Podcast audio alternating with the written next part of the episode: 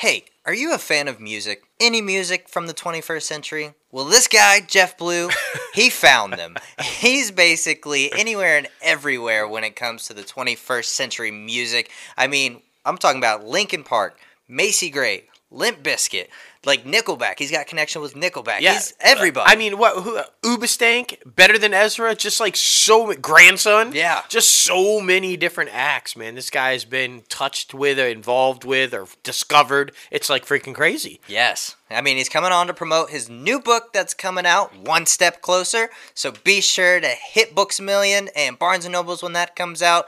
And man, it, you're going to enjoy this interview. You Oh, yeah. really are. But that's later on the show. Now, let's get a little crazy.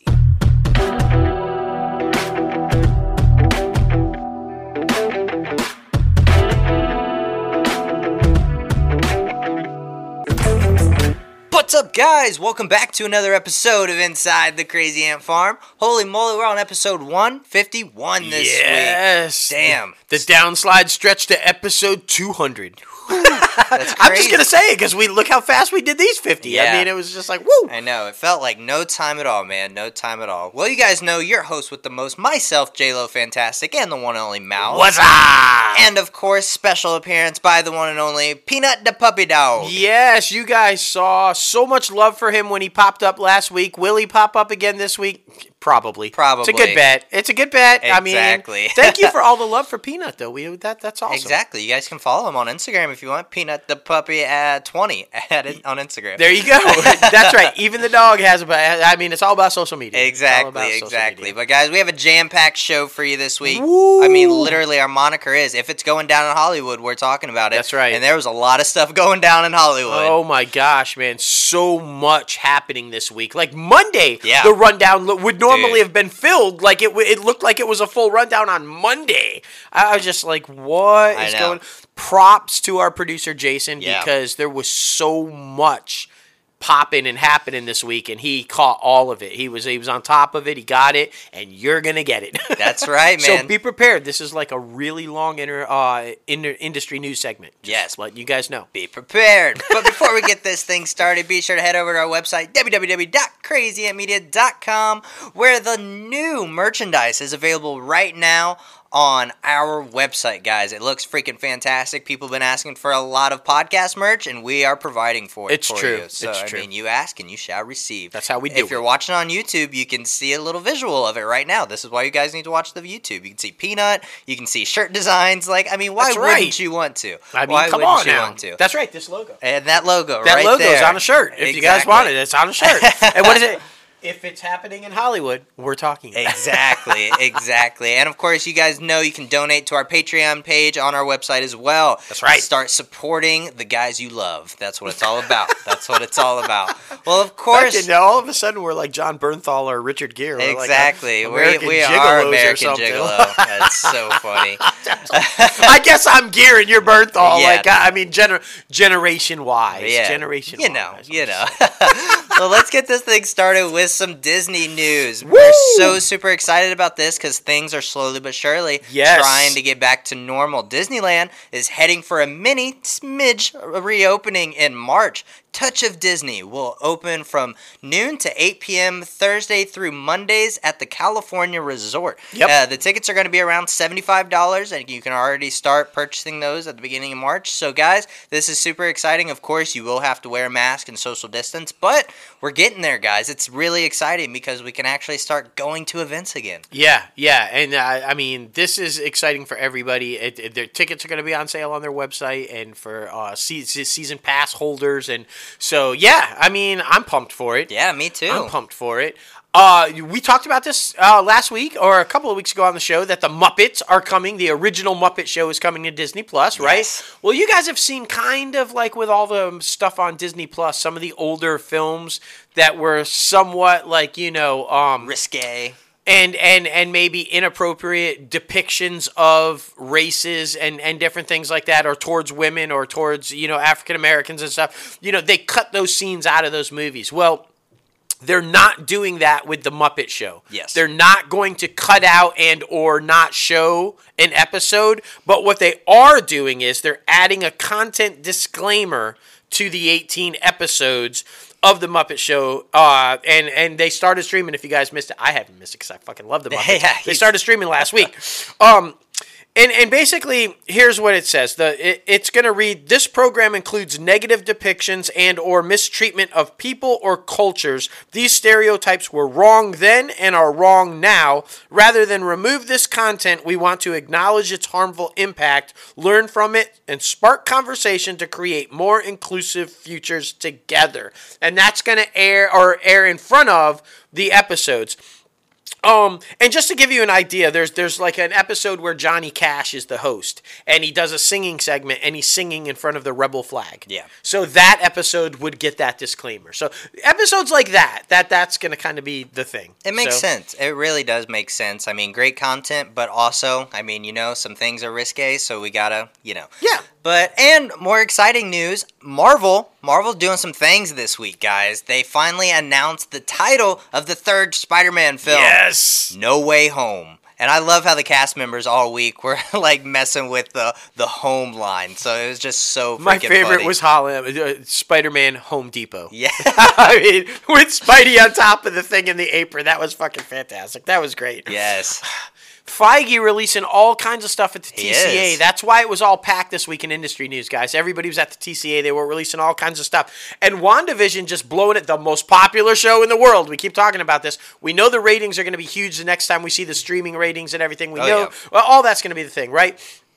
But despite all that, despite all the epic numbers, despite all the success, despite all that, WandaVision uh, is not going to see a season two on Disney Plus. Yeah. Kevin Feige confirmed that. They said there's no plans yet for a second season of the show, saying that season one of WandaVision will hand straight off into the upcoming Doctor Strange in the um, Multiverse of Madness, which was always the plan. Right. So don't be disappointed. I mean, everybody knew that this was kind of that's what the series was for, was a launch pad. So, but now it's confirmed. Exactly, exactly. And when WandaVision ends on March 5th, it's okay, guys. It's okay. Because literally right after that, on March 19th, Falcon and the Winter Soldier is dropping. And Yes. a lot of people are excited about that oh one. my gosh. And this one will have more than one season, from what we understand. Yeah. Several of the shows will, several of the shows will not. But that's not it. Uh, And because after that, if you, if you it's like no, but what do we do after that one? Well, don't worry because the series premiere of Marvel Studios Loki won't be too far behind it. It debuts on June 11th. So if you're following that, it's going to come like basically right after uh, Falcon and the Winter Soldier Yeah. comes Loki, right? And then the studio's first animated series, What If, is also going to debut. Um, they're wrapping up production on Miss Marvel as we speak. They're shooting Hawkeye right now. And when that's finished, in just a few weeks from now, they're going to start shooting She Hulk. And right after She Hulk, they're going into production on Moon Knight. So basically, you're like boom, boom, boom, yeah, boom. you're going to boom. have your Marvel content. Yeah, uh, yeah. Ooh, man, I'm super pumped about that. I am I'm too, man. I am too. It's going to be awesome in the stocks. Yes, yes. Uh, Laurel Marsden, you might know her from the Quibi series Survive. Yes. She's been cast as Zoe Zimmer on Disney Plus's upcoming Marvel series, A frenemy. Miss Marvel. Yeah, she's gonna be a fremini, fremini, however the fuck you said that. and so it's gonna do a lot. I don't want you to spell No, no, no, coffee no. Uh, but it's gonna do a lot with obviously popular girls in high school, like oh we're friends, oh we're not. But I mean, I'm very excited about this because we need more female superheroes in the spotlight, and Yep. we're gonna get that. Yes, yes. I'm super excited about Miss Marvel, of which we don't know what will get a second season because much like WandaVision, Miss Marvel is going into Captain Marvel too. Uh, So, I mean, it would make sense if that one didn't get a second one. And as you guys know, Monica is spinning off of WandaVision into Captain Marvel too. So, yeah. Ah, this one I'm kind of disappointed on because we talked about this on last week's show about all the rumors, and I was super excited and thought maybe it was really going to happen, but apparently not. Feige confirmed that despite recent reports, Hero, Baymax, and the rest of the Big Hero 6 crew not currently set to make their live action debut in the MCU. Yeah, because I loved that movie. I loved it. There was It- a lot uh, of speculation. yeah, and, and I mean, it, it took a lot of liberties from the original incarnation in the comic books. They changed Baymax to a like this Pillsbury no looking inflatable medic kind of a thing. But it went over really well, and Yeah. everybody loved that film. A nice tribute to Stan Lee and everything. So I was excited to see that, but not happening. Yeah, man. Not super happening. unfortunate. Super unfortunate. But Feige did hint at that possibly those Netflix Marvel series might be coming to Disney Plus. Yes. Maybe, maybe. And we're talking about Daredevil, Jessica Jones, Luke Cage, and Iron Fist, and The Punisher, and Agents of S.H.I.E.L.D.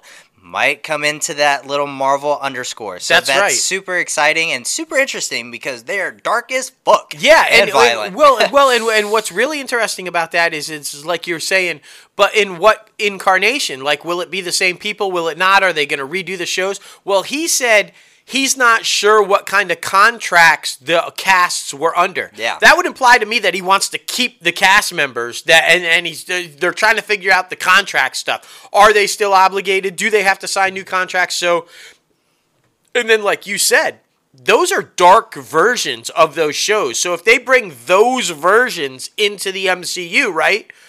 Wouldn't I mean Kingpin slamming Yeah. the door like like right? Very violent.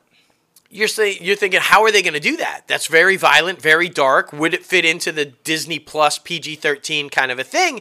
And I'm wondering, and I'm only saying this because Feige also confirmed that there are currently no plans for more rated R MCU projects beyond Deadpool. Deadpool will be the only one that they allow to be rated R, including the Blade reboot Yeah. coming, and if we know they're bringing Punisher and like all that in there, so really, I know. you're gonna do like Bernthal's Punisher or or D'Onofrio's Kingpin, and it's not gonna be rated R, like or I mean, Blade is not gonna be rated I R. know. I know. I trust the man himself. We trust him. But yeah, it's very interesting, especially when you've already seen these projects like that. How do you dial that back a little Yeah. bit? How do you dial that back? This is very freaking awesome because everybody knows I love Star Wars. Yes. Disney announced that The Bad Batch, the Star Wars animated series, is set to premiere on May the 4th. Yes. Which obviously makes sense because May the 4th be with you. That's right, So- Star Wars Day. Duh! duh. I mean, that's so awesome. Lana Zach, we know you're going to be pumped for that one. Hell yeah. You're a Star Wars geek, and we love you. All right, fantastic. Uh, this one I'm super excited about, too. It just keeps getting better and better and better and better. The Mighty Ducks game changer showrunner Steven Brill is teasing that, yes, yes, It's happening. Joshua Jackson could indeed show up in the series. What? Are you kidding me? In a recent interview, he said, We've talked to Josh over the years developing this, and he's part of the family, part of the group, and everyone else, when and where they show up, is an open, exciting question. The new Mighty Ducks show is set to debut uh, one week after Falcon and the Winter Soldier. Oh, my goodness. So that's your, like your little hangover between uh, Loki and Right. so, so there it is, right? But the idea of Joshua Jackson coming back and, and, and playing, because as Emilio Estevez says, once a duck, always, a, duck. So it only makes sense. And I love Josh Jackson, so that's awesome. Agreed, man. Agreed. So much content on Disney Plus. It's going to be freaking amazing. And speaking of more great content, Yeah. Ronald D. Moore is in progress, or in process, I should say, with developing multiple TV projects at Disney Plus, and that will be set in Disney's The Magic Kingdom. Now, this is going to be the one that's kind of like based off the theme park rides, so which is super exciting. Now, the series is loosely based on the fiction of Organized of the same name that is part of the Disney theme park lore. In Yeah. the show, the themed lands and characters of the Disney parks and classic films all actually exist in another reality. Yeah. So what does that mean? I don't so know, but- many questions. Yeah, that's going to be badass. though. You know, there really is a secret society of Disney World like people, Which is crazy. It's, it's crazy to me. So if they're going to do a series about that and then explain, yeah, that's going to be badass. Hell yeah. Um, okay, Disney Plus has also set the spring and summer premiere dates for some of their big new series coming. One, High School Musical, the series, season two, is going to premiere Friday, May 14th. And the Mysterious Benedict Society is ah. going to premiere Friday, June 25th. Turner and Hooch is going to premiere Friday, July 16th.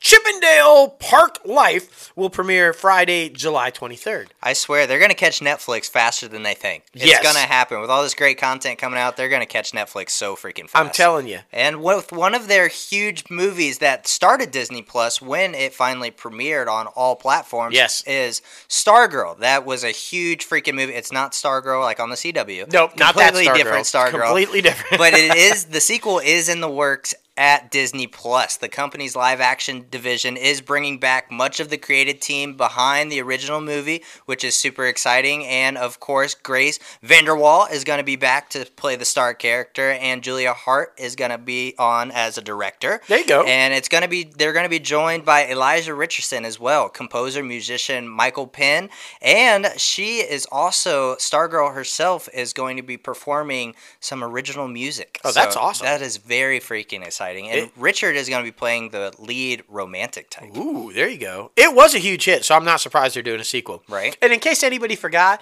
they have a network television uh, Yeah, right. channel also, not just Disney Plus. they actually have network television. It's called ABC. You might have heard of it. Well, they're doing some stuff too. Singer Eve is set to play a leading role in ABC's drama pilot Queens. Hmm. In addition to starring, Eve will be uh, rendering original music for the show as her character. Eve will star in the role of Brianna. 20 years ago, Brianna was a Professor Sex. One, you heard that right, Professor Sex. One fourth of the nasty bitches. I'm so excited about this. I swear to God, that's the real. I'm not making that up. Nasty bitches, and they were rapping about money, sex, and her all-around glamorous lifestyle. But today, Brianna is a proud wife and mother of five in a stained sweatsuit who's barely had a second to breathe. Yeah, this is the one we talked about a while ago when This they were gonna be good. young and like had a hip hop group, but then turned into like regular people. Now they're coming back as nasty bitches. nasty bitches is the best rap female rap name group ever. Like that's Uh, gonna be so fun. So good. ABC is still doing some amazing stuff. They have given out a pilot order to a drama project called Promised Land, and the show is described as an epic generation spanning drama about two Latinx families vying for wealth, power in California's Sonoma Valley. Oh, so, it's about the ooh. wine. So it's about the Sonoma, wine. yeah, I'm loving that one. Okay, we talked about this one a couple of weeks ago too. About remember Soul of a Nation, the ABC News show that was going to explore the life in Black communities in present day America. Well, we've got some more news about that. Apparently. The most famous black man right now, honestly, in on, in all of television and movies and stuff, this guy is killing it. Sterling K. Brown, yes, Sterling K. Brown. Yes. he will serve as special guest host for the March 2nd series premiere of the show. Uh, and it's going to be a six episode news magazine that will focus, like I said, on black communities in present day America. The premiere episode will be led by ABC News' Adrienne Bankert, Sunny Hostin, Byron Pitts, and Pierre Thomas. And get this, of course, they brought in Sterling K because some of the interviews that are going to be in this premiere episode are with Danny Glover, John Legend, U.S. Capitol Police Officer Harry Dunn. Hero, Hero, uh, yeah. who was the first officer to speak out publicly since the storming of the Capitol, by the way. Additionally, apparently, the man, the myth, the legend, John, Aha. is going to give a special uh, intimate musical performance. So that's awesome. And then episodes are going to bow March 2nd at 10 p.m. on ABC and will be available the next day on Hulu. That's so, So, cool. yeah. I can't wait to check that one out. And Hulu has also ordered a three part documentary series, which documentaries are huge right now. Oh, so yeah. It makes sense. The Rise and Fall of Victoria's Secret. I know. The docu-series will take viewers behind the scenes through first-hand accounts and investigate research to reveal the inner workings of one of the country's largest brands and cultural institutions, especially on the female side of things. The Rise and Fall of Victoria's Secret uh, joins Hulu's current slate of award winning original documentaries uh, that include such as uh, Fyre Fraud, which was huge, Minding the Gap. Ask Dr. Ruth. Yes. And uh, I am Greta and Hillary. So it makes sense, man. They're, everybody's pushing for this. Will there be a crossover with nasty bitches? I'm sure there were some nasty bitches that caused the downfall of. sure. Uh, I mean, come on, man. I'm sure. All right, all right. Yeah, because you know, not just ABC and Disney Plus, but Hulu too. Don't forget Hulu. They've got them everywhere, man. All right, Kevin Michael Richardson, because Fox. Fox. Fox. All right. Kevin Michael Richardson will be taking over the voice role of Dr. Hibbert on The Simpsons, replacing Harry Shearer, who's portrayed the black character since 1990. The recasting comes after The Simpsons producer said in June of 2020, you remember this, we talked about this pretty extensively, that they were going to be starting to replace white actors uh, with non white, that were playing non white characters with actual people of color. Right. Uh, remember Hank Azaria, who voiced um, Apu? Uh, he drew some backlash and got some stuff from that, and so they changed out, and that role went to somebody else. Alex uh, Désert from I remember him from Flash way back in the day. But Yeah. anyway, um, and this is interesting though. I saw this, and this wasn't part of the story, but I saw that Matt Groening, the guy behind The Simpsons and everything, says he was fine with non people of color playing people of color. Yeah. he was fine with it. He didn't see it necessary to swap out. Yeah. So I he. He that he said it. I'm just saying. I don't know what that means, but they're ca- they're swapping them out anyway. Yeah. so, Everything's blowing with the climate. I mean, you gotta right. go with it, or yeah, you know. That's right. Uh, um, heading over to Warner Media, the Bunny, Angel Manuel Soto has signed on to direct Blue Beetle for Warner Brothers DC film division. Yeah, it would also be the first uh, studio's first Latina X superhero movie. Soto's movie will focus on the most recent version of Yep. Blue Beetle, which was introduced in 2006 as a Mexican American teenager named Jamie, Jamie Reyes. And his powers come from a mysterious scarab uh, that binds to Reyes' spine and provides him with a powerful suit of blue alien armor that can also equip him with bespoke weapons and wings. yes, he's a badass. Sounds like a badass, yeah. A lot of people thought he was going to show up in the Arrowverse, but he never did. And then also there was rumors that he might pop up on Titans, but he Mm. didn't. So he's getting a feature film. And then the next question would be because Booster Gold is always linked with Blue Beetle, will we see Booster Gold eventually, which would be badass. Um, that's not it though. There's more not. DC news. There's a lot of DC news. Um, Rachel Zegler, remember her, the unknown that Steven Spielberg picked out of obscurity and cast in West Yeah. Side Story, the remake of West Side Story. Well, she's going to be popping up in Shazam: Fury of the Gods. Uh, opposite Zachary Levi, the sequel coming up. So, who's she playing? We have no fucking idea Yeah. because, as always, Zegler's role is being kept under wraps. Yes. So I have no idea, but it's gonna be badass. Yeah. She is quickly rising. I mean, is. Mm. and this is her first film since West Side Story. So there you go, man. It's good to see the success in the young artist. Oh, man. yeah. it Oh, yeah. really is. And acclaimed essayist and novelist Ta-Nehisi Coates uh, Nice. has been hired to pen the script for the feature reboot of get this Superman, which will be produced by the one and only the man, the myth, the legend himself, J.J. Abrams. Yes. According to sources, the project is being set up as a Black Superman story. Michael B. Jordan, just saying. I'm- Yeah. Michael B. Jordan. Let's yeah, put because that out Michael. Michael B. Jordan, when he first signed his overall deal with Warner Brothers way back in like 2019 or something like that, he tried to get this off the ground and it didn't happen. But this guy, this guy that's been brought on to write it and everything, guys, there's some interesting stuff about this. He's currently working on a movie right now with a certain fella named Ryan Coogler, Hmm. who happens to just be like best friends with fucking uh, Michael B. Jordan, right? Only makes sense.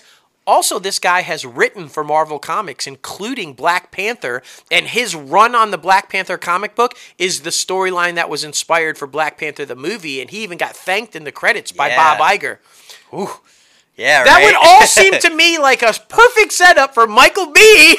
To, like to come on as the Black Superman. Everybody's been wanting this for like two years. oh now. yeah, oh yeah. Ever So- since like somebody photoshopped him in the suit, dude, I I would love that. yeah, so I, I'm, I'm guessing that's we're gonna see that. Yeah. we're gonna see that. It'd be epic. And so this next story makes total sense because the popularity of Superman is booming right now, right? We watched it. Did you guys watch it? The premiere of Superman and Lois. And, and yeah, I know what you're thinking. Why are you so excited, crazy guy? Because you hated it. You didn't want to see it. I fucking loved it. It was I great. was wrong. It was I really was wrong. good. It was so fucking good, and it delivered for the CW, like giving the network its biggest Tuesday audience in two years, even bigger than Walker, which we talked about, which was a huge debut, right? The show's 90 minute premiere drew 1.75 million viewers and a 0.37 rating among the crucial 18 to 49, giving the CW two consecutive strong series. Walker, uh, and the show also had the largest same day audience for any of the network's DC Comics shows, including The Flash, since The Flash's Crisis on Infinite Earths episode in 2019. Yeah, man. So that's huge. Uh, it's the most watched Tuesday night show since January of 2019. CB or CW is doing a lot of big things right now. They have a lot of great shows, and I love to see it because it's just great content. Yes. it's really good content. Most definitely. Um, Hope Davis has signed on for a multi-episode arc for the upcoming third season of the Emmy-winning HBO series Succession. Yes. uh, which is currently in production. She will play Shandi uh, Furness, who is a daughter of Logan Roy's longtime rival Sandy Furness. Oh. Uh, a bush ambushed uh, by his rebellious son Kendall at the end of season two. Logan Roy begins season three in a like really crazy fucked up position, scrambling for secure of family, family, political, and financial alliances. Tensions rise as a big, bitter corporate battle threatens to turn into a family civil war. I really want to start watching this series. too. It's loosely based, from what I understand, on the Murdoch family Mm. from Fox. You know, and so I, I, I really am. I, I want to get on that. I want to get on that. Reminiscence. Yes. that sounds creepy, doesn't It it? It's a new action thriller starring my man Hugh Jackman. We love Hugh Jackman. It's going to open in theaters and on HBO Max on September third of 2021. That's this year. it is. The film co-stars Thandie Newton, uh, Hugh Jackman and Thandie Newton. That's a winner right there. Epic You know it's going to be. Yeah. Yeah. I mean, okay. And Rebecca Ferguson. Holy shit, this is a great cast. The story follows Nick Bannister, a private investigator of the mind. of the mind. That, of course, that's Hugh Jackman. of course it is. As he tries to help clients access lost memories. After one of those clients, May, who's Rebecca Ferguson, disappears, Bannister uncovers a violent conspiracy. Mm. Ooh. I know. Sounds Ooh. intense. Yeah, it man. sounds awesome. Sounds really good. HBO Max has also given a series order to Subject to Change, and this is another one coming from J.J. Abrams. It's going to be a drama. Jennifer Yale is set to serve as a showrunner on the project for Warner Brothers. There you go. Television and Abrams' Bad Robot. The series follows a desperate college student who signs up for a clinical trial that is starting point for a reality bending adventure. What the fuck? Yeah, that sounds intense. And then, of course, we talked a couple of weeks ago about JJ moving forward with the Green Lantern I series know. and like all He's a this kind busy of stuff. guy. I, I, I think they're just going to rename it JJ Max instead of. HBO Max. I'm I mean, that that. guy is like literally taking over Warner Brothers. It's fucking fantastic. Hell yeah. All right, that but that's not it. It's not. Now the huge block because this is the most I think we've ever talked about Viacom CBS, or as Logan used to call it, CBS Viacom. That's right. I got over that Yeah, hump. you I did. you got. You hump. got. I'm so proud. You did so good. anyway, as you guys know, it's coming up. CBS All Access is going bye bye. It's being rebranded, right? Rebranded as Paramount Plus because everybody has to have a plus Of course. except the Peacock. Except Everybody the has to have a plus. So they are the last of the major entertainment companies to debut a broad streamer, which is like sort of because CBS All Yeah, Access it was already there. there. Yeah, but they're finally launching, as I said, the rebranded, revamped version of CBS All Access on March fourth. Viacom CBS. Now here's the thing: we're going to get into this. They're going to offer two different price points an ad supported tier. So they're going the Peacock route. Yeah. There's going to be an ad supported tier that features live NFL games, CBSN, and thousands of on demand originals and a library of titles. And then there's going to be a five that that's going to be five dollars per month. Okay. Um, and then there's going to be a ten dollar tier that's going to be ten dollars a month, and that's going to have everything that the free the five dollar tier did, but it's also going to be ad free, and it's going to include live sports and live local news and live CBS shows. So you basically you can watch CBS live, is what they're saying. Yeah. and that's going to be the difference. The ten dollars. The lower price tier uh, won't be available to subscribers until June. So if you want to sign up right away, it's going to cost you the ten bucks. Yeah. Um, now, here's the good thing. Paramount Plus subscribers will also be able to bundle a subscription to their sister streamer Showtime for an additional fee. But if you're like me, if you're like me who had the CBS All Access Showtime bundle through Apple TV, here's the beauty. You get to keep it. It's all good. You're grandfathered in. Yeah. You're not going to lose it, and it's still going to be the same price, the ten bucks. So your Apple TV's still five thirty four, ten sixty nine for Showtime, and now Paramount Plus, and you're good to go. So Yeah. boom. I think it's a weird idea though for them to release the lower tier a couple months later. But Yeah. I I think that might be bad eh, for them because I mean people who want to try it. I mean, of course, they want to try it for the lowest option. So why wouldn't they just wait until June? Because I mean, this thing already exists. So why not just wait until June and just try it for the lower price? Right. And so, now you're thinking, right? Like, well, what's coming?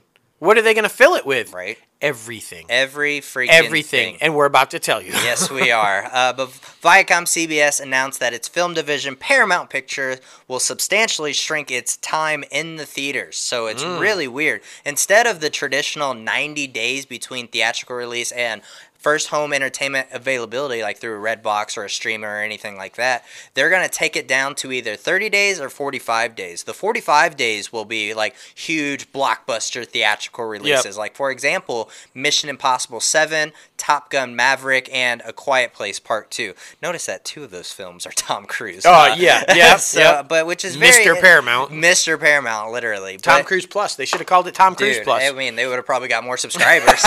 uh, but yeah, that's very interesting interesting, especially like how are they going to differentiate between the 30 and 45 days. But I mean, you know, it doesn't it doesn't surprise me. Which was it? Was it Cinemark or was it AMC that also made this decision with um, a uh, studio, yeah, AMC, AMC yep. that yep. made this decision with the studio. I think you'll see more of this because of the time we're in and trying to go with the flow of the climate. Yeah, so. and and here's the crazy thing: they're going to have upwards of almost three thousand films, and you're thinking, does Paramount have that many? Well, they do because, because. they're also going to be able to use films that they have licensing deals with from Epix and MGM and Sony and Lionsgate. So all of those film libraries are going to have films on access along with Paramount films, which there it is. There it is, man. There it freaking is. That's not it though. It's Paramount not. has also announced that the sequels to Paranormal Activity and a prequel to Pet Sematary are moving forward and they're going to debut on Paramount Plus. Which, duh, the films were developed by Paramount Players, the studio's genre label.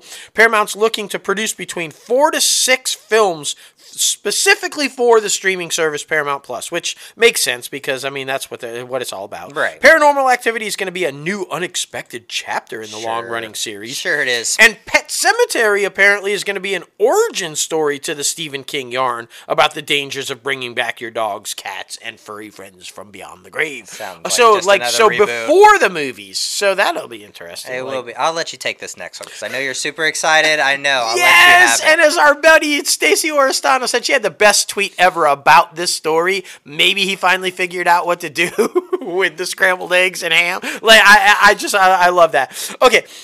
Frasier, guys. We've been talking about it forever. Huge fucking fan of Kelsey Grammer. Huge fan of Frasier. I loved the show when it was first on. I loved it as Frasier on Cheers. One of the longest running characters, by the way, ever in television history. Yeah. From his time on Cheers and then bouncing over into his thing. Well, anyway, you guys have known it's been long in development. Kelsey Grammer's been trying to get Frasier back on the air and rebooted it forever. Yeah. Well, it's finally fucking happening thanks to Paramount Plus. Paramount Plus. the Frasier revival has officially been ordered at Paramount Plus.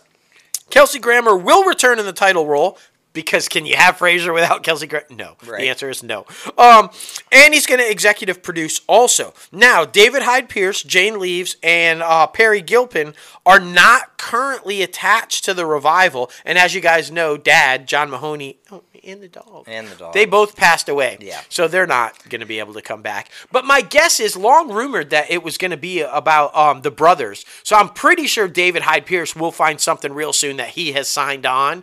I don't know if Jane Leeves. She's currently on um, The Resident and it's got like a major storyline arc going on there. So, uh, but with these streamers though, the, the scheduling is like so maybe, maybe. But yeah, we'll see what happens, man. We'll see what freaking happens. I'm just so fucking pumped. I know you are. Taylor Sheridan has set a number of new projects at Paramount Plus under his extended overall deal, including the Yellowstone spinoff. The spinoff is currently titled Six Six Six Six Six Six, like literally uh, Six Infinity. Yeah. Uh, founded when Comanches still ruled the West Texas, no ranch in America ever more steeped in the history of the West than the 66666. Mm. Uh, still operating as it did two centuries before and encompassing an entire county. The 66666 is where the rule of the law and the law of nature merge in place of where most dangerous thing is does is the next thing, which oh. makes weird sense. But apparently, it's uh, a Yellowstone prequel uh, at Paramount Plus, and it, the show is set in the 1880s. Yeah, and this is separate from the other Yellowstone spinoff that they we already talked about a few weeks ago. So he's got two Yellowstone spinoffs coming, but that's not it. He's got a not. shit ton coming. He's actually going to get out of the West. He's moving out of the West.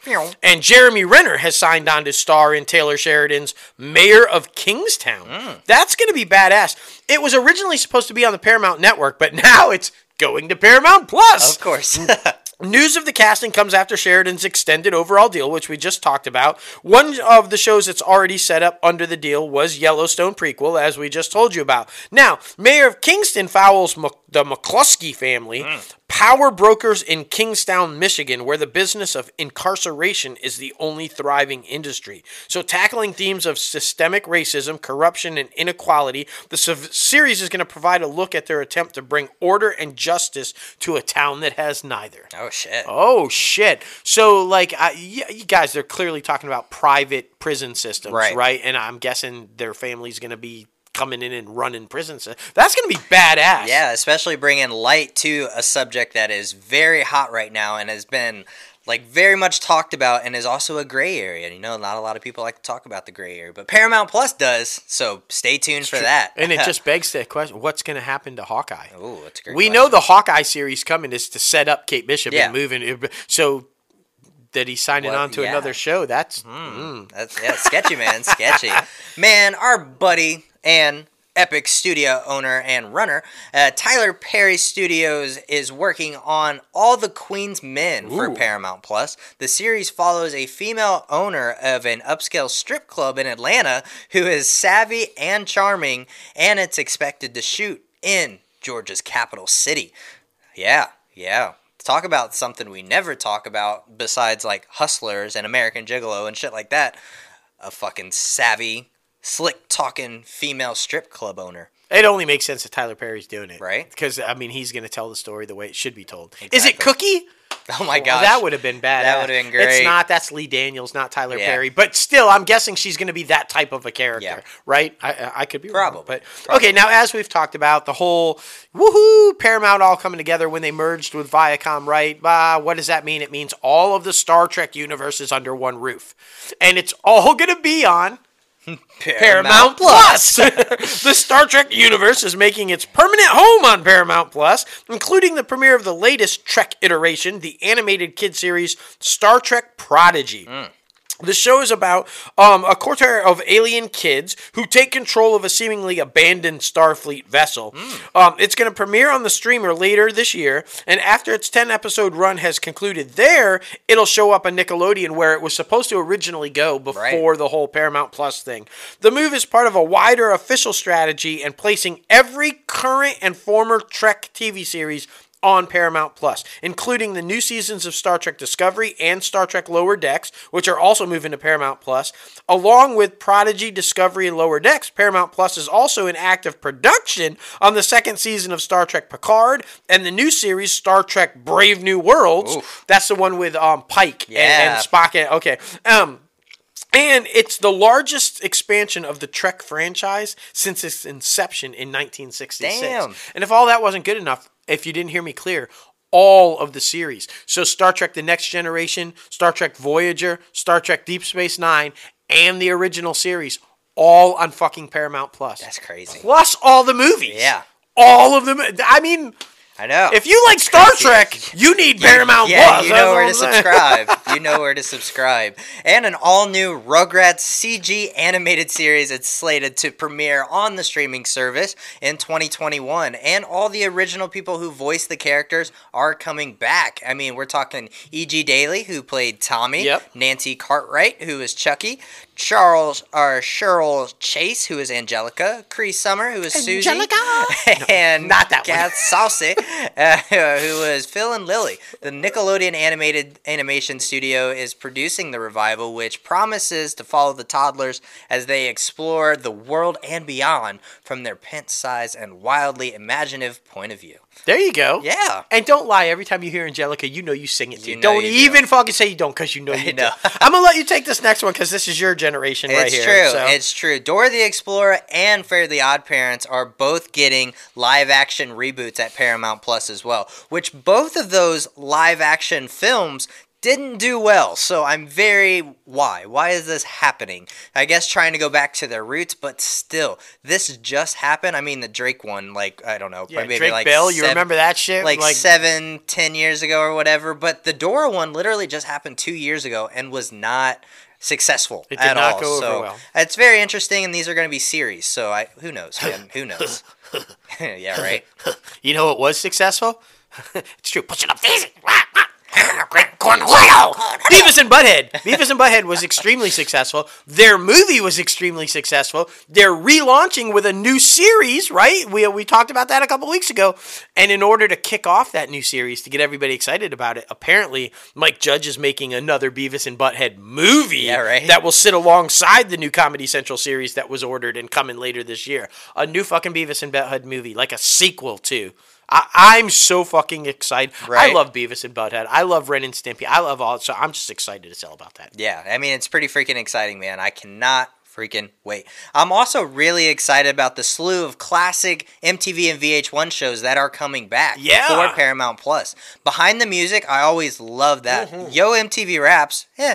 Uh, Unplugged, which we got one of the best all-time Nirvana albums, which was epic. So I'm so happy because there's so many good artists now that could do an unplugged, like Adele. Imagine oh Adele. go- oh my oh my gosh, That'd man. be so I mean, Bon Jovi, brilliant. Mariah Carey, like like the people that Rod Stewart. I'm just thinking that all of the different genres Dude. that did unplugged. Yeah. they were all good. Yeah. They- I mean, there wasn't a bad unplugged. No, there really was not. And the streamer has also ordered a new series from the one and only, the man, the myth, the legend himself, Dave Grohl. Everybody Yes. knows him. The, Speaking of Nirvana, yeah, right.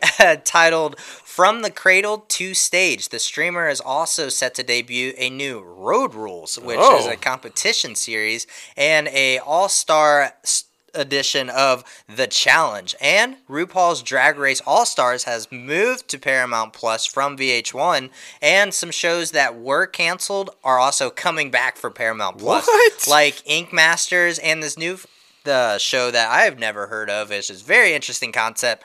Dating naked. What? in the time the that best way to do it. the time that we're in and like Me Too movement, dating naked. What? Come on, Naked and Afraid is like Survivor Naked, and it's huge. This It's huge in the ratings. It's so like you know. You're come on. literally exposing your vulnerability. That's right. I just get it out of the way right away, right? Like, I mean, with your first date, it's always awkward, right? Just come naked and uh, get all the awkwardness right out of the way. It's like fine. Is that a third nipple? Yes, it is. Yes, it is, and I'm glad we're talking about that now. Do you want the salad or the like, or the soup? Let's move on. Uh, It's not all good news No, for, for. Paramount Plus, though. Not all the shows are coming back. Jordan Peele's reboot of The Twilight Zone. Do not adjust your television sets. do it. Um, it's not going to be returning following its two season run. Yeah. Both existing seasons will, however, be on Paramount Plus if you want to watch them. Kind of sucks. He was very passionate about that one, so that one it sucks. It sucks. Uh, yeah, hmm, this one. Hmm. Yeah, I know. I know. It's not Paramount Plus, It's- but it's still Paramount. It's still Paramount. Edgar Wright has been tapped to direct The Running Man for Paramount Pictures, an adaptation of Stephen King's dystopian horror novel. The boost was loose. The book was loosely adapted into a 1987 film that was directed by Paul Michael Glaser, Glacier, whatever the fuck, Yes. and uh, featured Arnold Schwarzenegger. The upcoming version is expected to stay more faithful to the source material, so they say. And the story takes place in the United States in year 2025, which sees the economy in ruins and violence just everywhere. Now, there's no cast, there's no plot details or anything like that right now, but you know, it, it's going to be interesting. So what are they saying? They're saying we finally got rid of Trump and Biden comes in, and then at the end of his term, uh, the society's like that. Right. What are we doing? What? Uh, the real question is: Is will the Running Man dance come back? Right, that's That- the I real mean, come-. I mean, it spawned a dance. Everybody forgets about that. This one, uh, this show just keeps getting better and so better and better and better. I'm so fucking excited about this. Apparently, playing Margaret Thatcher wasn't enough. The Iron Lady wasn't enough. Gillian Anderson's now been cast as Eleanor Roosevelt. Jesus Christ, Margaret Thatcher and Eleanor Roosevelt. So impressive so she went from uber fucking conservative to uber fucking liberal. Like boom, she's got both of them. She's got That's this. awesome. Uh, I'm of course talking about Showtime's upcoming series, The First Lady. Yeah. Anderson joins, as we've talked about, like uh, it seems like for the last month. Yeah. Um, series leads Viola Davis and Michelle Pfeiffer, who will play Michelle Obama and Betty Ford, respectively. The role marks the second time in recent memory that Anderson has played a famous figure. I just told you, Prime Minister Margaret Thatcher in season four of The Crown, but she's not the only one. No, Judy Greer has also signed on to this project's guest starring role in the upcoming series. And Greer's going to be playing Nancy Howe, who is Betty Ford's trusted confidant and uh, social secretary. And she takes the takes over the role from Pamela Alden Yep. or Alden, and who dropped out of the project due to scheduling conflicts. Everybody know it's Hollywood. It is. And uh, and Ford were said to be inseparable through thick and thin, from facing Betty's struggle with breast cancer to turning dusty White House traditions upside down. Yes, and her battle with sobriety and like you know, Yes. of course you can't leave that out. No, the Betty you Ford really Clinic, can't. the Betty Yeah, Ford Clinic. Literally. Or, Oh, excuse me. okay. Did you guys, this next one, did you guys hate the fucking abrupt ending of Ray Donovan as much as I did? Like, what the fuck? Like, it canceled. Out we don't care if the story's not finished yet. Well, I think that they realized they fucked up. Showtime is going to fix it. Yes, you're hearing me right. Much like they're doing with Dexter and fixing that disaster of an ending, they're fixing it for Ray Donovan also. Ray Donovan's going to get a feature length film continuation at Showtime following the show's surprising cancellation. That's right, because I was pissed about it. Liev Schreiber is going to return in the title role because, much like Frasier, could you have Ray Donovan without Ray Donovan? No, you couldn't. yeah. You need Liev Schreiber.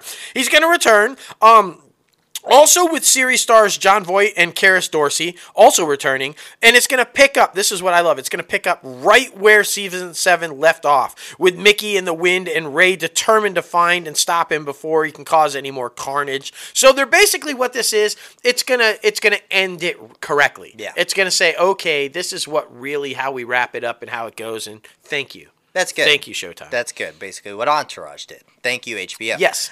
Um, now heading over to NBC Universal, Saturday Night Live has booked Nick Jonas for February 27th, and he will appear both as the host and the musical guest. This is going to be his. Uh, it's going to be the fifth episode of 2021. Yep. Although he has performed on the show before as the musical guest, this will be his first time hosting the gig. So I'm super excited about him because he's actually really funny. Absolutely. So I'm, I'm excited to see him in this and that's role. tomorrow. So guys, get ready. That's tomorrow. So that's awesome. Yeah. Okay. Fantastic. This next one's interesting. this one, this one, I get it. I played Frogger. I'm an '80s kid. You guys know that. I'm an '80s kid. I fucking love Sounds the '80s. dangerous, Everything. though. You know, you remember Frogger? If you weren't an '80s kid, maybe you don't. It was this video game where you basically had to take this frog and cross. Inter- intersections, interstates, and roads, and, and with with the goal of not getting him splattered by a car. yes.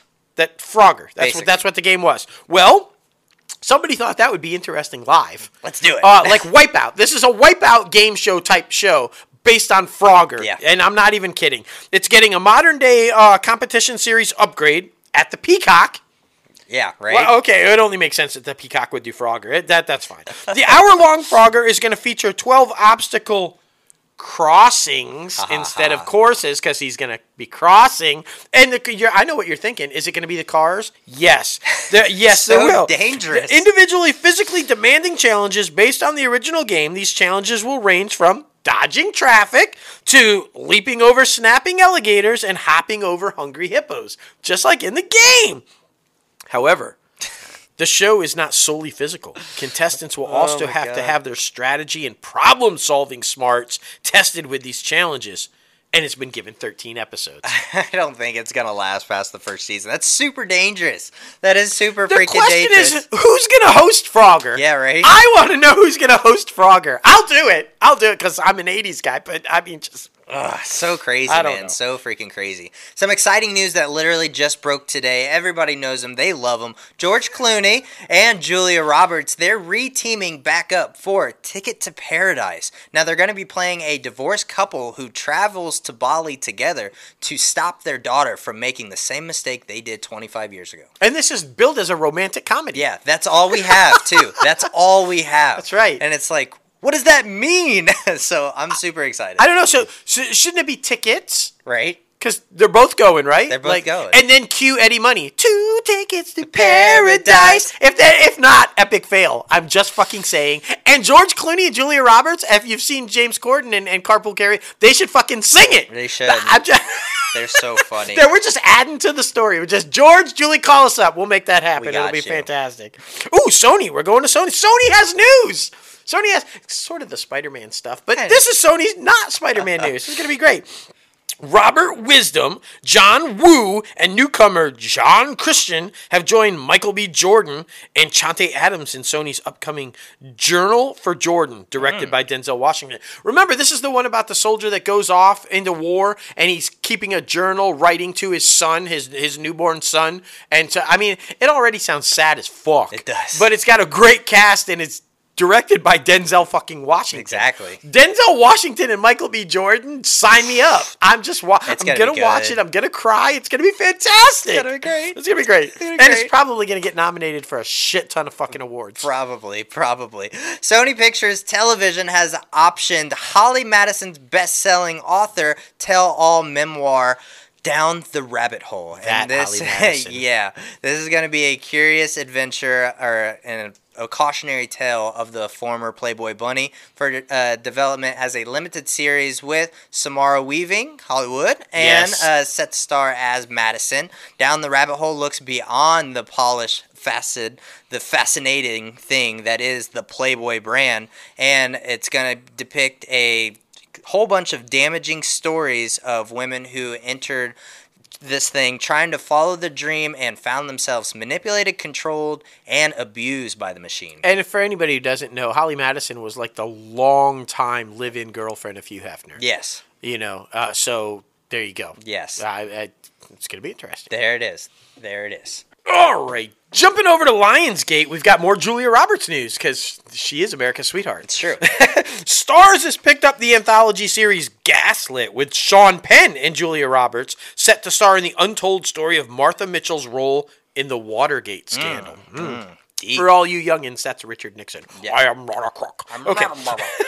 The roles of Armie Hammer and Joel Edgerton have been recast. Edgerton left the series a month ago due to scheduling conflicts. you know You why. already know You why. know why Hammer's gone. Um, y- yeah. Um. Okay. Moving on. So funny. Uh, Starz has recast the role of Tal ba- Baker uh, for its Step Up T- TV series, replacing uh, Petrice Jones, the actor who played the part when the show's first two seasons aired on YouTube. But uh, Keiynan Lonsdale and Jones took over as a series regular role on a different show, so he was unavailable to go to this new season, which makes sense. I mean, you know, like we just talked about. Scheduling conflicts. This is Hollywood. Yeah, and, and re- remember, d- due to the tragic death of the main star, uh, the Glee's Naya Rivera, there. I, I mean, so now they're recasting with this role also. So Yeah. I mean, it makes sense. And uh, hey, if you guys aren't familiar with uh, the name Keiynan Lonsdale, that's Kid Flash. Yeah. on on the Flash series and Legends of Tomorrow and everything. So good choice, good choice. Rachel McAdams and. Ant Man's daughter, the cutie, the cutie patootie, who's now like uh, like they've aged her up. But the cutie cutie, remember the cutie cutie, Abby Ryder Fortson, they've been cast in Lionsgate's upcoming film Are You There, God? It's Me, Margaret. It's an adaptation of Judy Blume's beloved coming of age book. Forston will play Margaret Simon, a sixth grade girl who is going through puberty and searches the universe for any answer she can find. McAdams is portraying Margaret's mother, Barbara.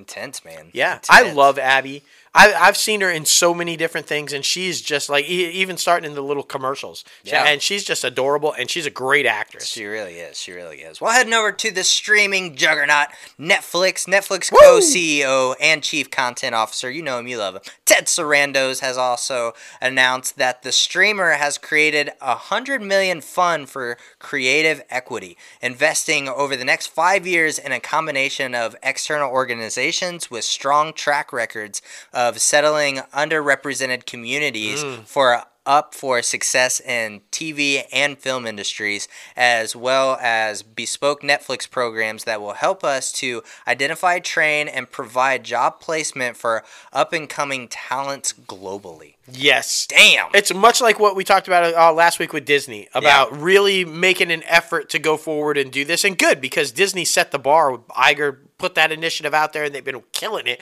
Well, you know, and so everybody else has got to follow suit. Good for Netflix for doing it. Good move. Good move. One of our favorite shows. You just heard from her last week, Carol Barbee, Raising Dion season two. You heard all some juicy tidbits, but we've got more tidbits for you about season two. Rome Flynn from How to Get Away with Murder, Aubriana Davis from Genius and Aretha, um, Tracey Bonner from Sweet Magnolias, and Josh Ventura from P Valley. They're all joining the season two cast of Netflix's superhero drama series. So Flynn will play Tevin Wakefield, a former long distance runner and Olympic track coach who becomes Dion's trainer and mentor. He's protective yet playful. And here's the part we don't like. He's going to develop a close relationship with both Dion and Nicole. Oh shit! Oh wait, what? You Yeah. heard Carol say it's about moving on. She moving on with this track coach? I don't like it. Mm. I don't like it. I don't know, We're all man. team Jason. Jason Ritter. God damn it. Where's Pat? Where's right? Pat? Where's Pat at? That's right. Davis will portray Janelle Carr, a 15 year old girl who's been labeled destructive and dangerous. Janelle's mother brings her to Biona in hope of managing her behavioral issues once and for all. And when she's there, she forms a bond with Nicole and Dion. Janelle becomes heard for the first time and mm. values that first time in her life. Bonner is going to play Simone Carr, Janelle's mother, oh, who is frightened for her daughter's future and just wants her to live a normal life.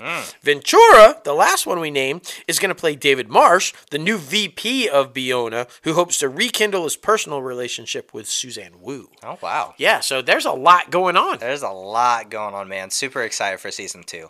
Uh, Zack Snyder's zombie heist film Army of the Dead uh, is set to release May 21st on Netflix.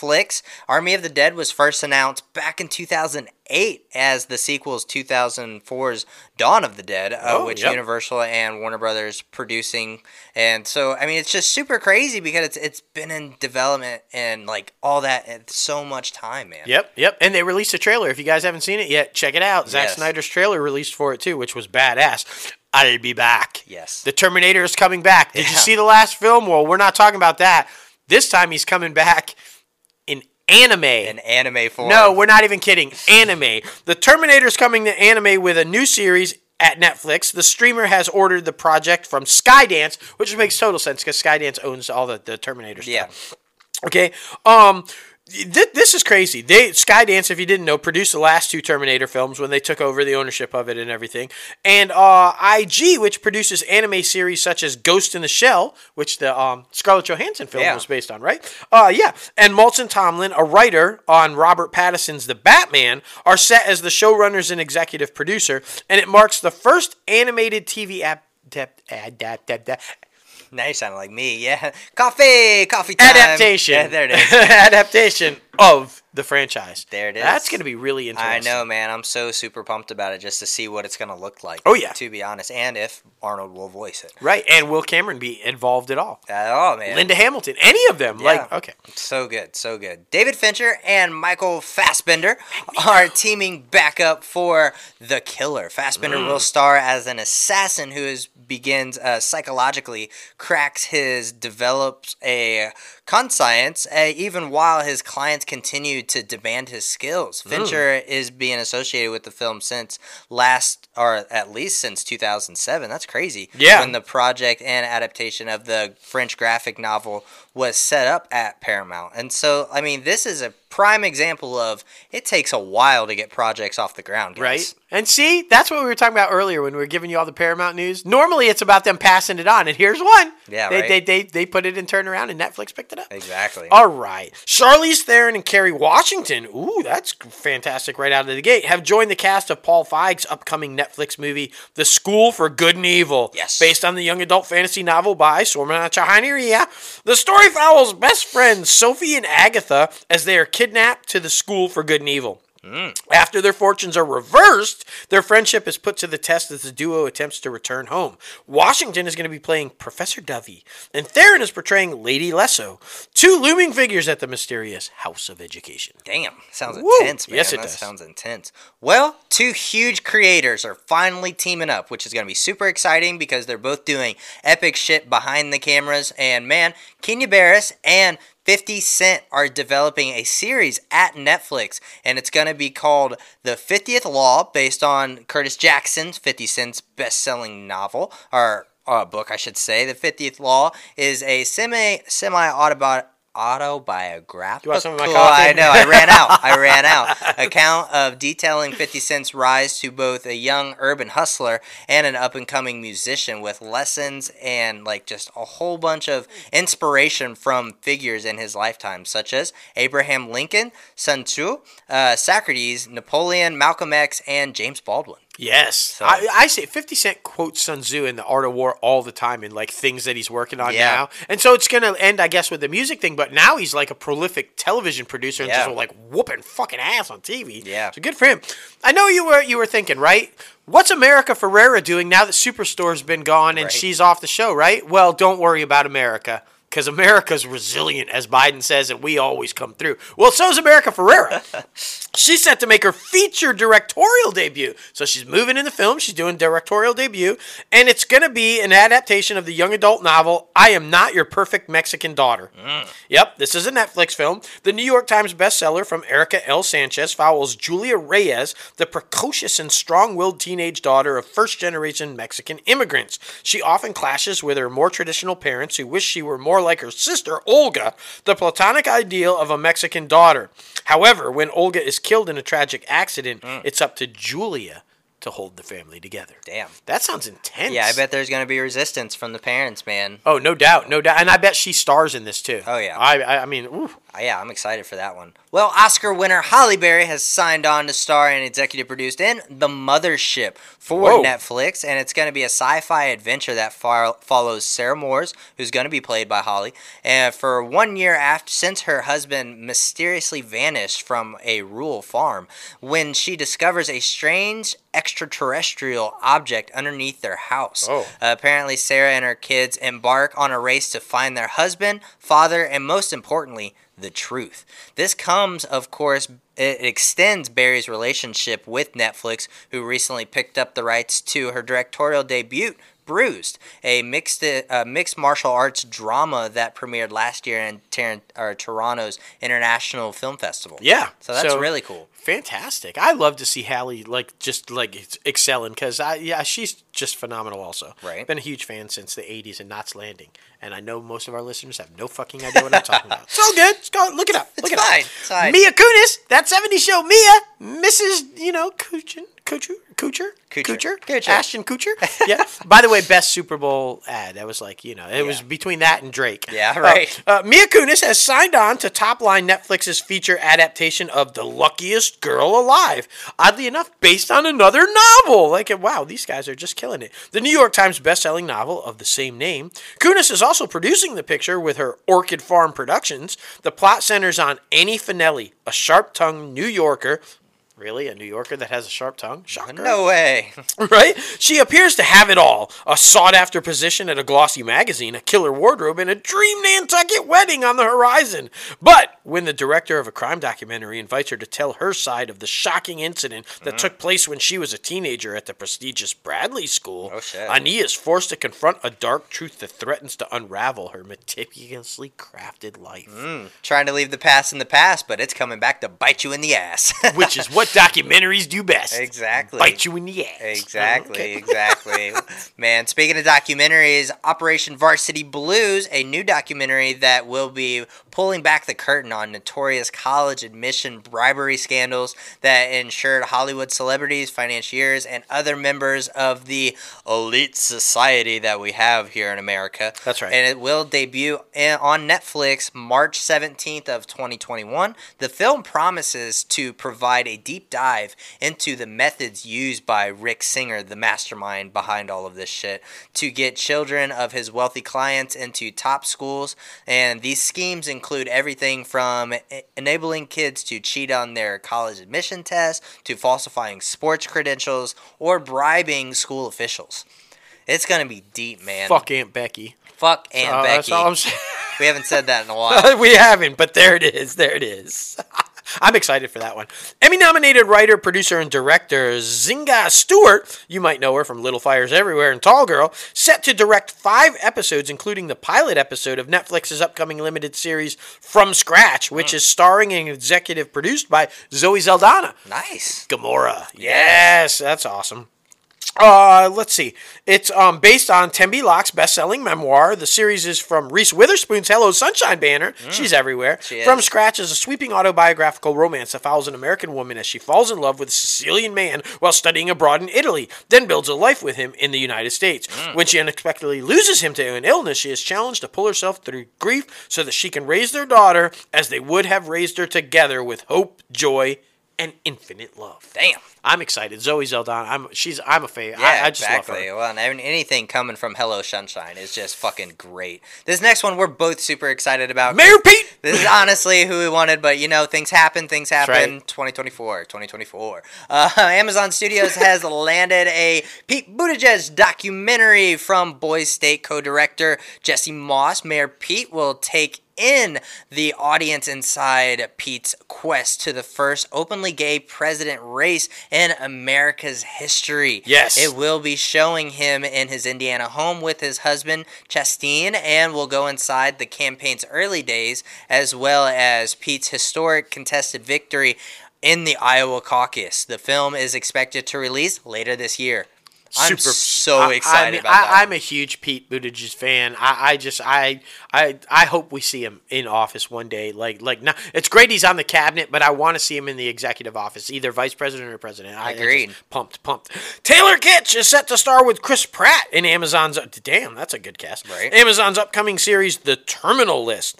Kitsch will play Ben Edwards, a former Navy SEAL and best friend of James Reese, played by Pratt. The story follows Reese after his entire platoon of SEALs is ambushed during a high stakes covert mission. Mm. When Reese returns home to his family, he questions his own culpability with the muddled memories of the event. However, as new evidence comes to light, Reese discovers dark forces working against him. Edwards uses his CIA ground branch access and operator skill set. He's got a particular set of skills. Right? Like, to help Reese seek his vengeance. That sounds badass. Right? Super right. drama, super action. Well, let's go to romantic comedy. Yeah. Uh, Jenny Slate and Charlie Day have been tapped to star in a new romantic comedy for Amazon Studios in the movie titled I Want You Back. Uh, Slate and Day will be playing 30 somethings dumped by their respective partners and a terrified that their their fairy tale shot will never come to fruition. Aw. And so to complete with marriage, kids, and houses in the suburbs are over. With no prospects on the horizon and the thought of dying alone looming, they hatch a desperate plan to win back their exes, who are already in new relationships along with Slayton Day. The ensemble cast includes uh, the Good Place star Manny Jacinto and Oh. Gina Rodriguez and Scott Eastwood. Oh, love Gina Rodriguez. Yeah, Uh, man. Oh my gosh, she's so good. And Scott Eastwood. Scott I mean, Eastwood, of hell course. yeah. Okay, Norman Lear, television pioneer behind every fucking successful sitcom ever way back in the day. Norman Lear's Act 3 Productions is going to executive produce Clean Slate, starring Laverne Cox and comedian George Wallace. Oh, wow, we haven't seen George Wallace in a long time. No. The series, currently in development at IMDb TV, centers on car wash owner Henry, who's Wallace, whose estranged child comes home to Alabama after 17 years, but he must do some soul searching as he comes to terms with the fact that his adult child is now a trans woman. Mm. That's not going to go over well in Alabama. Right. That is going to set up for a serious comedy right there. Yeah, seriously, seriously. And last but not least, Apple. Austin Butler and Callum Turner are to lead in Steven Spielberg's Masters of the Air alongside Tom Hanks, and it's going to be a World War II drama that is a continuation of the Band of Brothers Oh. and Pacific franchise. So it's all kind of in one universe. So Hell yes. it's really freaking exciting. Anything that alongside with Tom Hanks. And I mean, Tom and Austin are also starring in that Elvis biopic. That's right, So that's right. That's really cool. And I love that Spielberg and Tom just keep doing all these World War II and history stuff. It's fucking fantastic. Yeah, man. Yeah. Woo! We did it. We did it. Thanks to massive happy-go-lucky mug of Seriously. coffee, man. Woo! So thankful, so thankful. And we're even more thankful that we have a great great freaking guest on the show this week. The one and only Jeff Blue, who's the mastermind behind the music industry. Man, this guy is super inspirational. Has so many stories with so many different people. You guys are going to love this freaking interview. Absolutely, and not just what advice that he gives for the music industry, but for life in general. Yeah. you guys are really gonna fucking love this one. This is a good one. Definitely, definitely. Well, here he is. Jeff Blue, welcome inside the Crazy Ant Farm. How are you, man? Well, I'm fantastic. Thank you so much for asking. I like talking like this too, so we can keep it going. There we go. Absolutely, There man. we go. We like the I- energy. we like the energy. Exactly. He's already starting writing in with us. It's, it's fantastic. I mean, crazy is in the name. Crazy It's is true. in the name. But man, we're so super excited to talk to you today because you're basically the mastermind behind the music industry. I mean, you've dabbled in a little bit of everything with a little bit of everyone. So, what we like to do at the beginning of every interview is have our guests introduce themselves to the listeners. How'd you get started in the entertainment industry and the music industry? Was it something you always wanted wanted to do, or did you just kind of fall into it? Oh, well, that's a very, very long question, but I will, I will give the very quick answer. I started at UCLA going to be an orthopedic surgeon, found I was scared of blood, which Oh, is essential. Uh, went into econ, econ business, then into uh, an area that over the sign at UCLA it said communications department. Ah, And uh, so I changed my major on account of that. And it was, uh, it just seemed like a more fun, relaxed thing with no blood in it, you know? and you uh, I, I interned for uh, a guy named Harvey Levin, who was a reporter at, at CBS News, Mhm. a legal reporter, and uh, interned for him. I was actually acting uh, during UCLA too, just because you know I lived in LA and I wanted to try it, and I got a whole bunch of commercials, and my commercials were playing during the time like the news, and uh, he would always say you should be a, a legal reporter. So I was actually a drummer since I was 13. I was in a, tons of bands and stuff, acting, and then I went to law school, which sucked really bad, and I resented it. And uh, so I, I pulled up and, and started a, another rock band, and I ended up getting a, a meeting with somebody as a total fluke uh, at Geffen Records, uh, and he completely thought I was somebody else, uh, Oh. and proceeded to asked me to leave his office when he realized that he was talking to the wrong guy. But that is the moment where I learned what A and R was, um, because I asked him what he does, and he says he signed bands. And I asked him, "How do you how do you make money?" And he goes, "I get paid to do that." And I go, "Well, that's the job I want." So- awesome. What am I doing in law school? So I I decided at that moment I, I he was lecturing at UCLA in fact uh, that night and I snuck into his class and I said this is the moment that's changing my life. I was in the back row and uh, I set out right after that. I got an internship, uh, a couple different internships, and realized that I had to get my name known because I wasn't getting anywhere uh, just being smart, you know. So um, I decided to become a journalist, and mind you, I was still in law school. So I started a music magazine and um, started getting my name out there that way. When I graduated law school, I couldn't get a job because I did have long hair and an earring with a Mm. big long uh, uh, an angel hanging from the earring and a goatee and yeah hair down to my the middle of my back and that Yeah. it just wasn't a good vibe for lawyer lawyers didn't think it would it would be intimidating on the witness stand you know for uh, for people so funny. oh so long story short yeah I, I I literally BS my way into becoming a journalist and I, I say that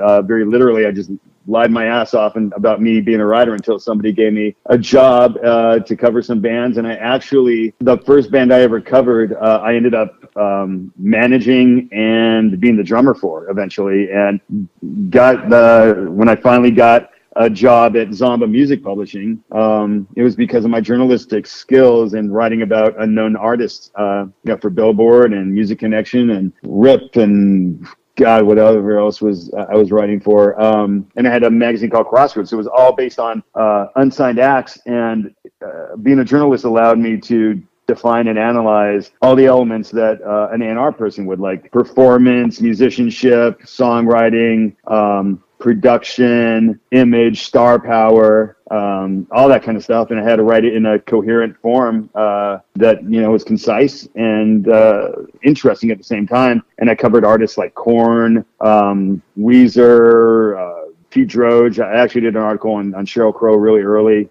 Nice. But um, yeah, I, I just started being really early on all these artists, and I got a job at Zomba Music Publishing, and uh, that was my first job ever, and then I turned that into a career. Yeah, dude, that whole thing was inspiring just listening to that. Like off the bat, I love it. I love it. And doing our research on you, uh, a lot of people say that you're the guy that finds the diamond in the rough. How do you do that? Do you go out and just go to the local bars, go to the local places, and look for musicians to be playing, or do people like send you their stuff, or how does that work? Um, you know, I was never that guy that would just go out every single night. I like Linkin Park uh, was the result of me lecturing at UCLA and an intern, a kid that was uh, a student coming up to me uh, and wanting to intern for me. And he, he met me the next day, uh, completely ambushed my office without an appointment, and he said that you know he wanted to be my intern. That he had a band that was going to be bigger than Korn, Limp Bizkit, and um, he also had a Matchbox Twenty uh, plaque on my wall because I was somewhat involved with them. Uh, and he, you know,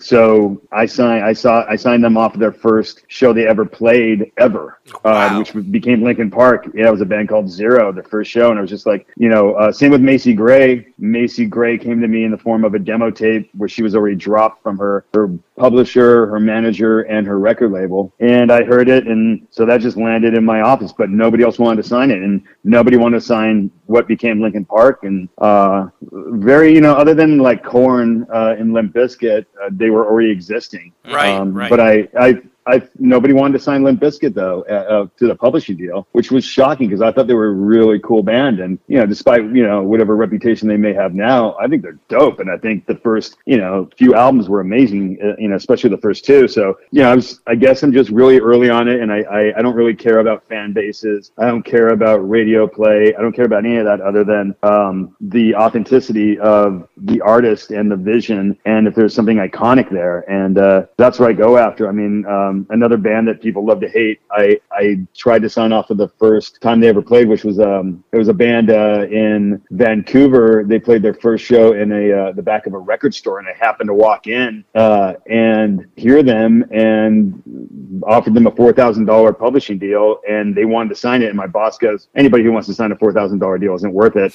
and uh, that band was Nickelback. Oh, Wow. And uh, Wow. so Chad and I laugh about it all the time, but ironically, Linkin Park signed a four thousand dollar publishing deal too. So um, that was how much you know we, we gave to them because I thought the four thousand dollar deal is a, a good number. It's just under five, and it's more right. than three. And so when when when the, with the story with Linkin Park, I mean, did it help that it kind of reminded you of you? Like, here's this guy coming in and totally get you know breaking rules, bullshit, and he says, "I want to be your intern. I got this. I got." I mean, it kind of like had the balls to come into you and say, "This is what I want, and I'm going for it." It had to remind you of yourself young, right?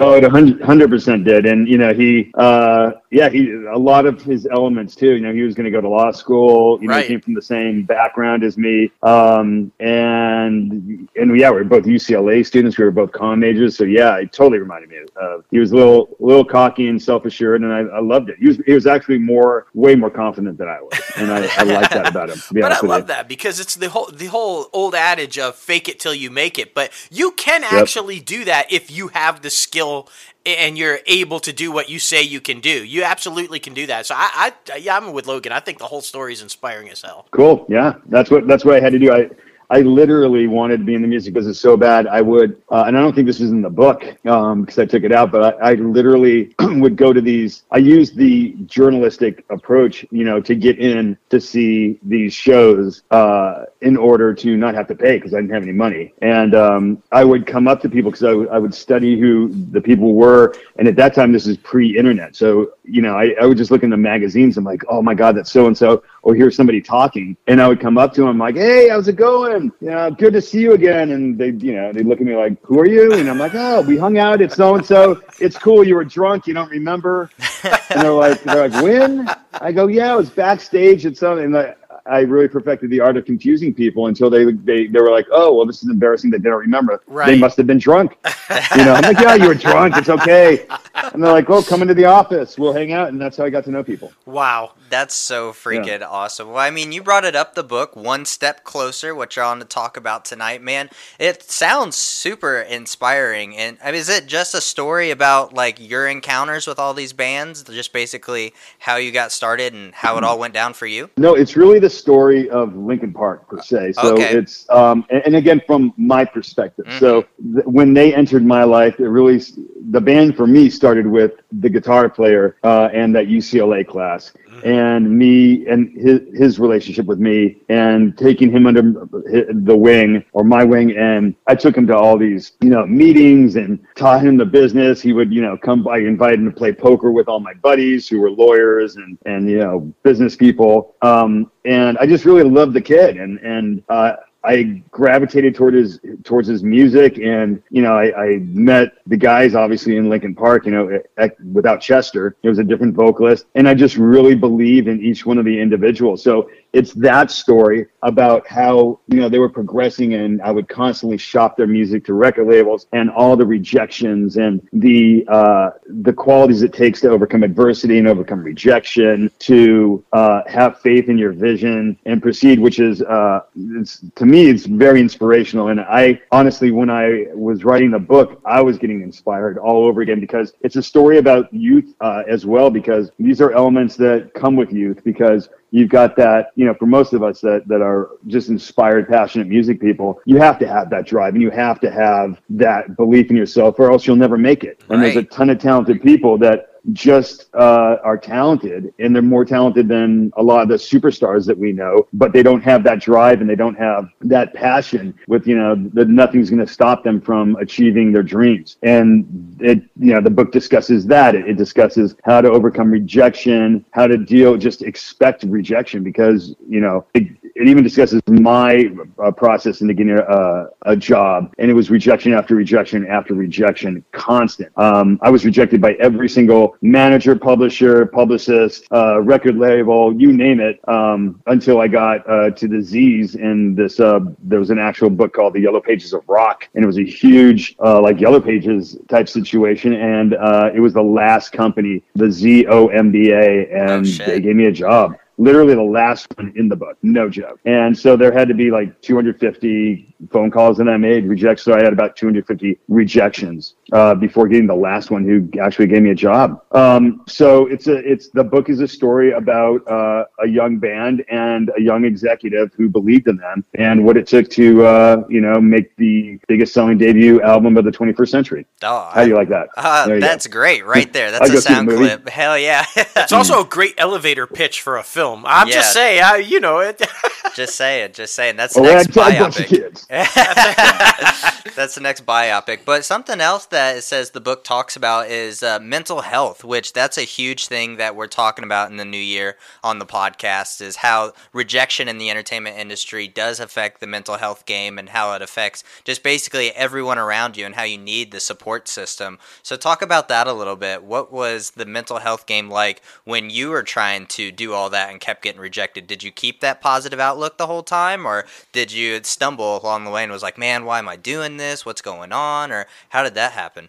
well, I had a very different approach to it because um, I actually had uh, two very close uh, family members of mine, one being my father and grand great grandmother who committed suicide. So Mm. um, I have a, a history of um, not dealing with things well, So, you know, like genetically. Um, and so, you know, I am predisposed. Um, and it, it, I kind of relate it a little bit because I did not want to dis- to discuss, obviously, um, you know, Chester's situation because that is this book is an inspiration. Right. Right. Um, and but it does deal with the ability to overcome and to just forge ahead. Um, and yeah, the rejection got got to me many times. Um, but especially the the drama and the stress during making the record because we were we had 44 rejections from record labels. We finally then got with with Linkin Park, and we finally got uh, a deal with Warner Brothers, only to find out that uh, by the time we actually got to the record label, which took nine months, um, that the guy who signed the band, well, the the,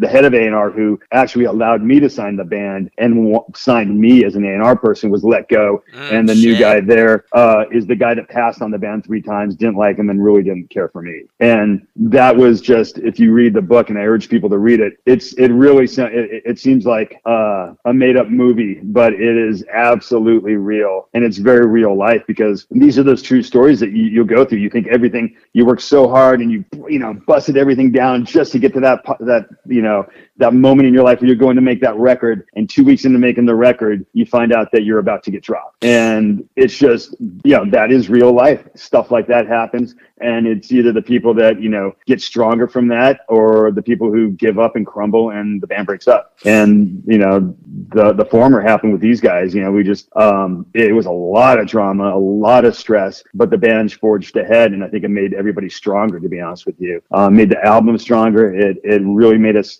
focus, hyper focus on making every single second of the Hybrid Theory album um, incredible. Well, and, and even more so, why we are going to direct everybody to read this book because, like, yeah, you know, it, it is inspiring and and a story about life. And, and that the fact that it doesn't always work out the way you want it to, and that sometimes when things seem like that there's something, there's actually something else. Uh, People need to know that, and people need to know that even though that shit happens in life, you can can overcome that with the right attitude and you can still move forward and you can still be successful. So we could not be more happy that you wrote this book and that you've got it out there and that you st- because for us starting a discussion getting people to talk and being able to know what's real and what isn't in life is important and we need more people like you. Oh thank you. Appreciate that. Yeah it's uh it's super important just to forge ahead. It also discusses about the ability to listen. Yes. Uh, you know it's you you want to put everything in context. You know there's going to be always be a bunch of haters but even the haters have a modicum of truth to it so the ability to, you know, follow your passion, follow your dream, believe in your vision, but also be objective sometimes and step back and go, hmm, you know what? This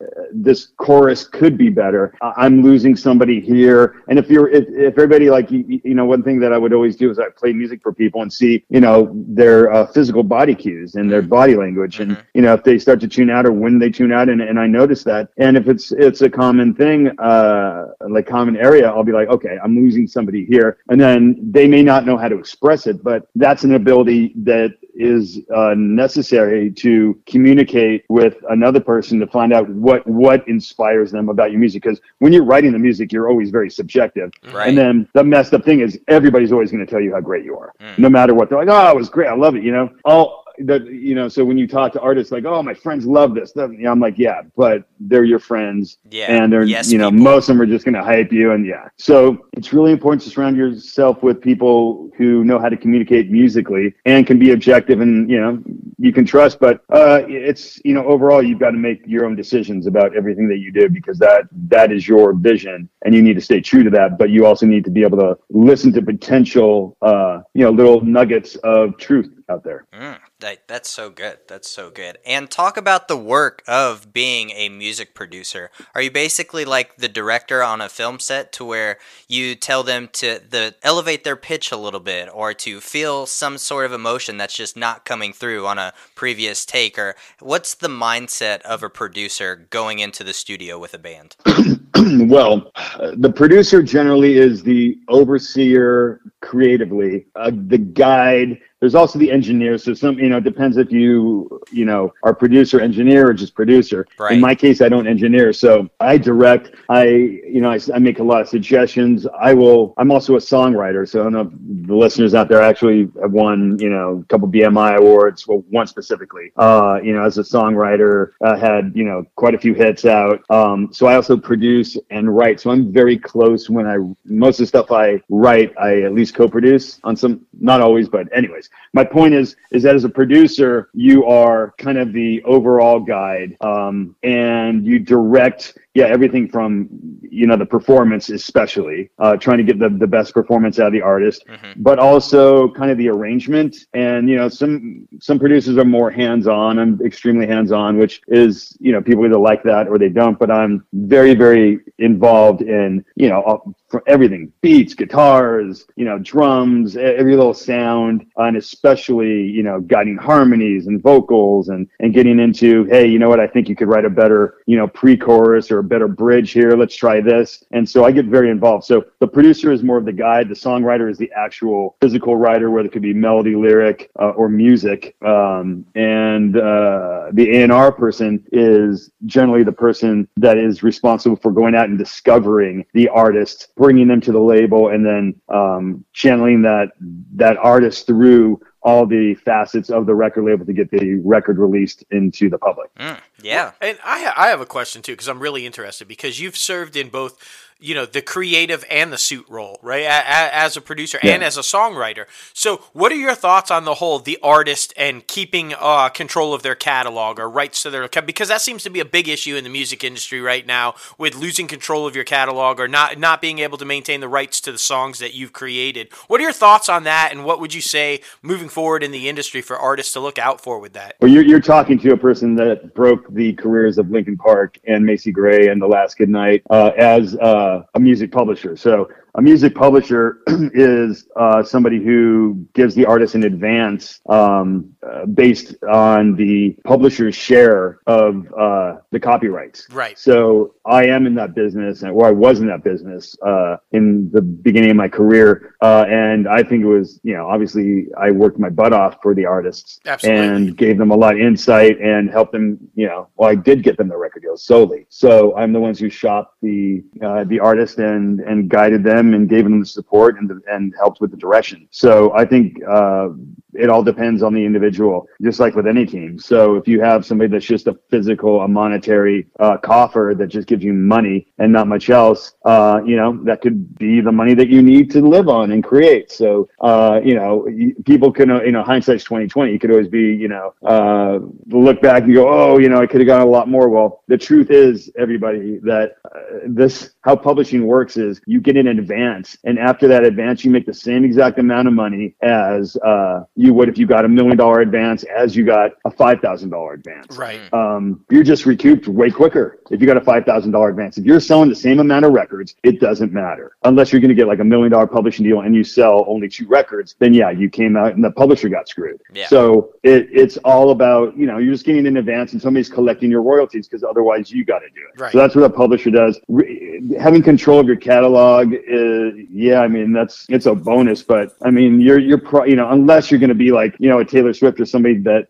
really wants to retain control of everything, and you know most people are going to be happy to get their songs placed in um, you know movies and tra- soundtracks and film and TV because that's the way that a lot of artists get discovered. You know, Absolutely. And it comes down to like like right from the very beginning of that topic, it comes down to who you surround yourself with. If like you said, if you're Mm-hmm. around the right people and you're with the right group and they're working hard for you and they're doing what they're supposed to do, you're in good hands. And that's the way it should be. correct. Yeah, and uh, an artist that I want to talk to you about because I know you're a fan. Going back on your Instagram, grandson, uh, freaking brand like we're just super fans over here. And I mean, just I went and saw him live uh, before COVID shut everything down, and back in last November, I believe, around then. And man, this guy has some real talent, and he's finally getting the recognition that he deserves, like getting his songs put in uh, the Suicide Squad trailer and just a whole bunch of other stuff. So, how did you guys meet? How did that whole relationship start? Um, my best friend, uh, I got another guy I actually discovered. He was from Spain, uh,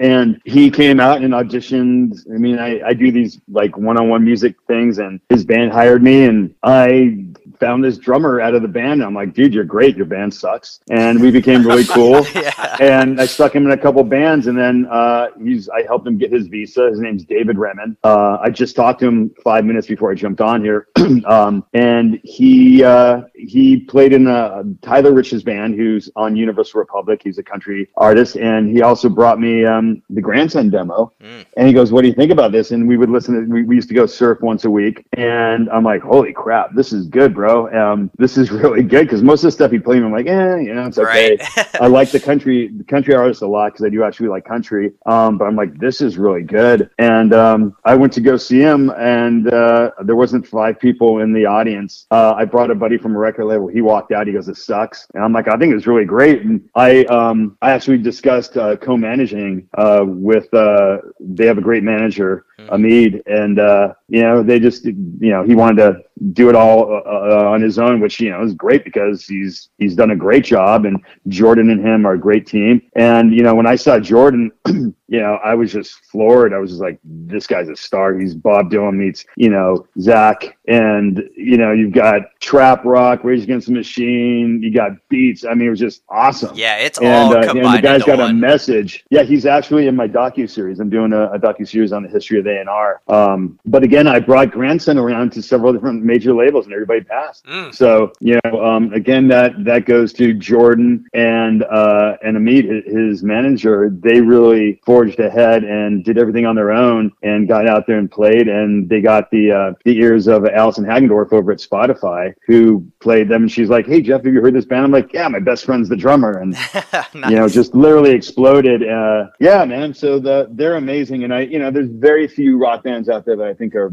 really that great. Um, but uh, yeah, I think they're amazing. I completely agree. I complete. I think they're like just completely necessary right now with their political movement, and especially with everything that was going down the past four years. I mean, we needed some sort of anger relief, and I felt like they provided that for us, and it was just really good. Like like you said, it's just a whole big melting pot of basically everything. So I love what they're doing right now. Yeah, absolutely. Yeah, and I mean, talk about your docu series a little bit. A and R. What I mean, A and R is kind of like a liaison, right? Uh, I mean, I could be wrong. I don't know. This is why you're here to teach us things. So, what does the Oh, A yeah. A and R person do? Uh, well, A and R is uh, you know, uh, kind of morphed since the '60s. Uh, you know, back in the day, the A and R person would produce, discover, you know, guide everything along. There was only one or two people at the record label, Right. and we um, we interviewed one of the guys who discovered ACDC, Foreigner.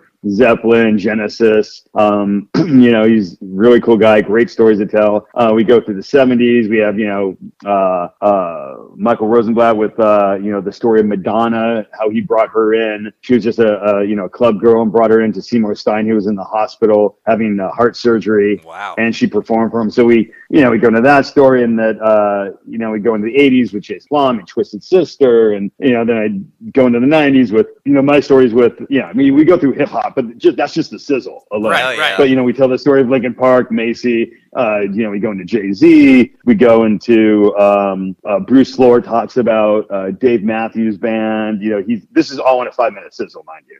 Uh, so we got Dave Matthews Band, Foo Fighters in there, Linkin, Macy, uh, and grandson, and we just you know all packed into like five minutes. So we're talking to uh, several different large companies right now about releasing the doc, the full docu series. So we're in the process, and then I also wrote a um, a movie screenplay called Rehab uh, that is kind of a psychological thriller horror movie. Oh. And um, so I'm in the process of uh, having that uh, in front of a couple big, um, you know, Hell production yeah. companies, and uh, and then I'm also doing a podcast um, with a guy that's on iHeartRadio uh, named AD. I'm not sure if you know him, AD Roundtree. So we're doing kind of the stories behind the the making of you know albums and just funny stories, and yeah, just uh, doing a lot right now. And then I Yeah, also manage uh, three.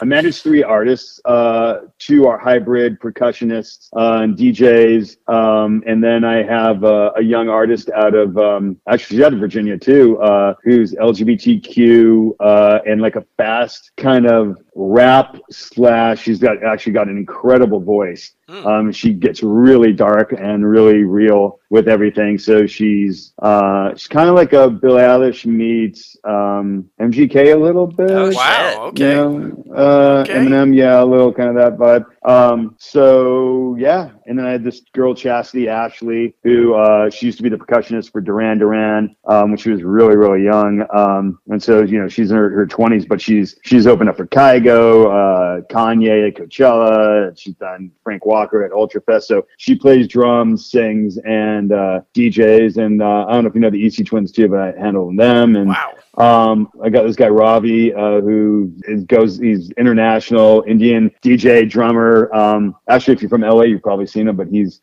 yeah, yeah. he's the original guy that did all the uh, drumming slash hybrid uh, DJing. So Wow. yeah, got a few different things. You are the epitome of living life to the fullest, man. Yeah. You are That hustle is you are- yeah, that is insane, man. And yeah, I have no doubt the docu series will will get picked up and your film because if there's a guy that clearly knows how to pitch, it's you. I, I have no doubt Oh, that, yeah. that- dude. Yeah, I, I I see it coming, and it could not be a more better time for the docu series. I mean, documentaries, especially about music right now, are just slaying. So, dude, I think it's all right there for you, man. Yeah, I mean that one just dropped on uh, Hulu, the one that's kind of about how hip hop is also intertwined with the underworld, and if the underworld, like, there needs to be hip hop with the underworld, that type of stuff. It's crazy, but yeah, I, I'm hmm, so Right. excited about this. like, too, man. dude, just the way you talk about your projects and the people you represent. Like, I mean, you just radiate the positivity and the passion that you have for this industry, and I mean, we need more people like you, and especially people who are not yes people, because like you said, dude, your band sucks. Yeah, but you're I awesome. love that. like, so I mean, we need more people that are not yes people that will give us the accurate critiques that we deserve to need and to just continue moving forward because I mean, there's too many yes people in the world right now. and There are. there- I mean, a lot of people get coddled and that's not what we need. We need to be able to produce and make the best possible content for the listeners, for the viewers, and for everybody out there who just wants to listen. and positive mindset and passion like logan said i mean you you talked about it earlier in this interview about that's the two key components to all of the rejection and making it through all of the rejection.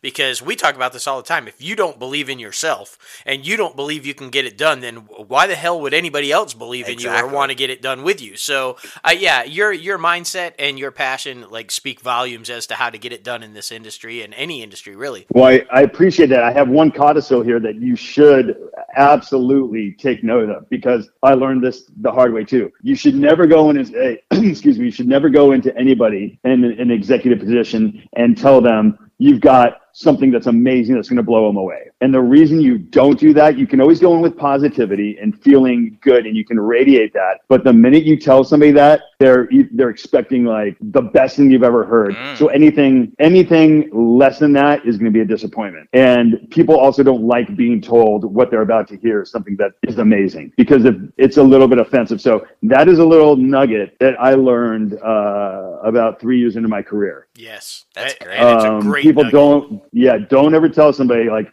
you've got the best thing you know you've got the best rock band since blah blah blah you've got the best singer since you know whatever this this is this is the next big thing people don't that's that generally puts you in a bad position it's just psych- psychologically so that's my little my little nugget uh my i think that's the third nugget i've dropped here so yeah Oh yeah, dude. Dude, we're, we're taking it all in. We're taking it all We, in. we normally Right. so we normally end these conversations with pass along some advice and you know it's and you've been just feeding it all all night long so that's fantastic. just oh man Yeah. it's freaking awesome to have you on the show bro but before we let you go we want to have uh, two little conversa- or two little questions that we've been trying out new on the podcast the first one what music are you listening to right now Wow. Um, well, if you honestly want to know, I have different. Uh, I have like four different moods. So I, I listen to uh, a lot of, believe it or not, '70s old stuff. so I listen go. to like a lot. I have a. I have about. I think it's my playlist is about 100. Is it 960 hours or some something crazy? Oh, I have to look, but it's an insane. It's days and days.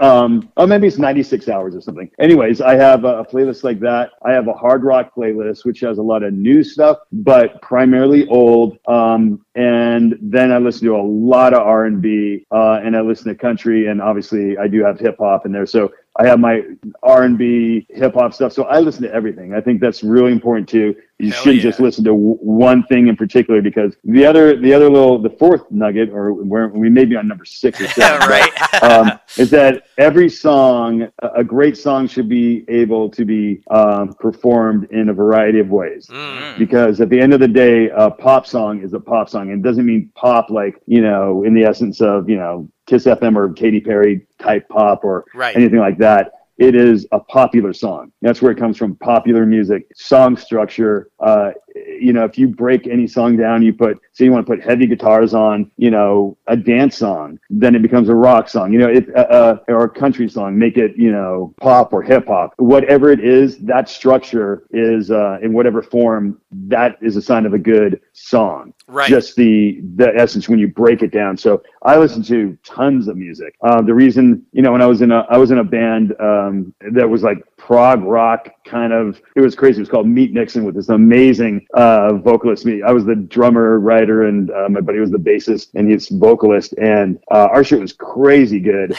Um, but I was listening to Nina Simone and Billie Holiday all the Mm, time, yeah. and that because of her, because of those uh, CDs I was listening to, I was able to appreciate Macy Gray's voice and uh, have that vision for her with her. Uh, if I hadn't been exposed to all that jazz, uh, you know, and soul singers, you know, as a fluke, I probably wouldn't have been able to recognize the talent that was in front of me. Um, so yeah, I think uh, I just listen to a lot of stuff. There So- you go, man. That's great to hear, though. That's great to hear. And then the second one is what musician or what artist inspired you the most and helps you through your day with your creative process? God, then that's another question that like you know I just can't say one. Right?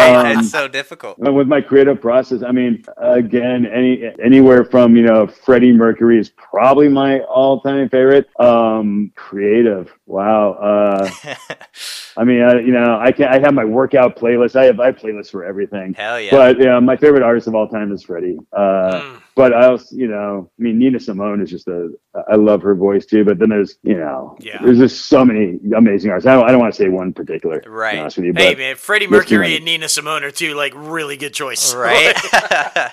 yeah did you Yep. did you see Uh, Bohemian? Prince, Prince is like one of my all-time favorites. Yeah. But you know, then he he took so much too. You listen to James Brown, and Oh. every artist is inspired by people. You know, like every. That's the other thing too is like if you can incorporate a lot of different elements um, that inspire you, and not just you know sound like somebody else, and you're you're golden. You know. Yep, absolutely. Exactly, man. Exactly. Well, listen, man. Thank you so much for taking time out of your busy schedule to come and talk to us, get a little crazy, and just pass on all those nuggets of advice because all of our listeners are going to love it and soak it all in and use it to help them move forward. Absolutely, and we shouldn't forget um, the book is called One Step Closer. Yes. From Zero to Number One, Becoming Linkin Park by Jeff Blue. Um, my Instagram is Jeff Blue Music. Uh, same with my Facebook. Uh, so follow me there. And yeah, for any other artist, I do, you know, work one on one with artists and some that I believe in I end up producing. I've discovered a lot of, I should say about six or seven artists that way and gotten them record deals. So I'm very hands on. Uh, you know, I do listen to stuff and, you know, I, I will sit down depending on the situation and, and work with people. So um, I'm always looking for great artists. Awesome, dude. We will definitely direct everybody to all of the projects, uh, the book,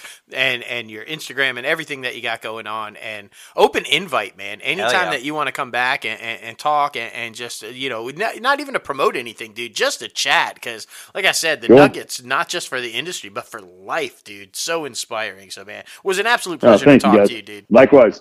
All right, guys. Man, that guy, I mean, he definitely knows how to pitch and sell himself and sell anybody that he believes in. Yeah, and and I love because sometimes you know you and I talk about this all the time. Sometimes if you don't know something, you have to act like you do know. Exactly. or at least make sure that somebody who you're talking to believes that you know. He was like uh, just so awesome to say, "No, I just walked up in there and I said this this this and this. None of it was true, but I was just going for it." And I'm like, I love that cuz sometimes that is what it takes. Sometimes you just have to believe in yourself enough to convince somebody else that they should be doing this. Exactly. Woo. Plus, I love hearing the backstory on how he met everybody and like what a day to day process is for a producer, an A and R person trying to discover talent or to inspire talent when they're in the studio. So it's just an awesome learning experience for anyone out there who is also trying to break into the music industry. This interview was for you, and man, oof! Thank you again, Jeff Blue, for coming on the show. All right, now it is time for the top five segment, man. And ooh, Jason keeps making them harder and harder. I mean, this one was like so damn near impossible, y'all. Like Yeah. monster movies. yes. First, what is a monster movie? I know, right? What makes a monster? Like, there's so many possibilities. yeah, because the go, first thing I think of is like thriller, horror, obviously. But then there's so much more than that. There's actually comedy. There's like a whole bunch of shit. right, are serial killers monsters? Right? yes, right. Like, I mean, so this was tough, Yeah. man. But I, I think we got it. I, think, we, did got it. too. I think we did too. Well, let's start off with my number five, and this one was probably by far the most original concept that I might have ever heard of. Um, Abraham Lincoln, the Vampire Hunter. Yes, That was fucking crazy. I wasn't expecting that to be as big as it was or as good as it was, but it was fucking great because it still gave you history on his backstory and everything. But he's also fucking people up with like a an axe and shit. Like I love it. I love it. Um, yeah, I have the book. I read the book first, and it was like phenomenal. Oh, and the I movie, the movie was uh, it's about as close as an interpretation of. Y'all forgive me, I'm laughing so hard, but this this lovable Peanut. You guys know Peanut. You love Peanut. Yes. He literally was just trying to move his bed on his head back behind here, I think, and it didn't work. So he was just like, "Fuck it, I'm just coming back there." All right. Anyway, so it's a great book, and and it was a really close interpretation from the book. So That's I was awesome. really happy about that. Yeah, good choice, man. Good choice. All right, my number five is not necess- necessarily scary, but it's full of monsters, and it was scary to one little girl. and but I mean, obviously, just one of my all-time favorite movies. I'm of course talking about Monsters Inc. Yes. I mean, come on, man, John Goodman and Billy Crystal and the gang. I mean, it was just, it's so good and has such a good story. It's just like all the Pixar movies and, and, and just an amazing. So, monster movie? Right. Yeah, but it is monsters. And so, yeah, monster movie. I always thought that one was really good too, especially for Pixar coming out the gate. Was probably it's like the third or f- Yeah, second yeah. one that they did, and it was just revolutionary, honestly, for the CGI game. I think so too. I think so too. Definitely, definitely. Well, my number four goes to Men in Black, and I'm going with the uh, Will Smith ones, not the new one with uh, Chris Hemsworth and Oh. uh, Valkyrie Oh, there. what are you saying? I'm just, I, it was okay. It was okay. I mean, but eh, eh, Will Smith and fucking what's his name, James Earl, uh, not James Earl Jones. Uh, oh, Tommy Lee Jones. Yes, Tommy Lee Jones. It's a Jones. Uh, He, he's, he's your Jeffrey Dean Morgan. yeah, that's what he is. That's what he is. But yeah, man, Men in Black, especially the first one, just so damn good. I love the dynamic between those two, which I didn't think was gonna be there. But yeah, I really like that one. Aliens coming to Earth and trying to figure everything out, and then the Men in Black also work with the aliens sometimes. So Yeah. really good. And good. aliens are definitely monsters. Yeah. I mean, without doubt. So, Exactly. I mean, because of that movie is why I really like pugs, by the way. I'm just saying. I want a talking pug. Don't listen to him. Don't listen to Don't me, listen to Peanut. him, Don't Peanut. listen to me. He's like, pug, pug this. Yeah. All right.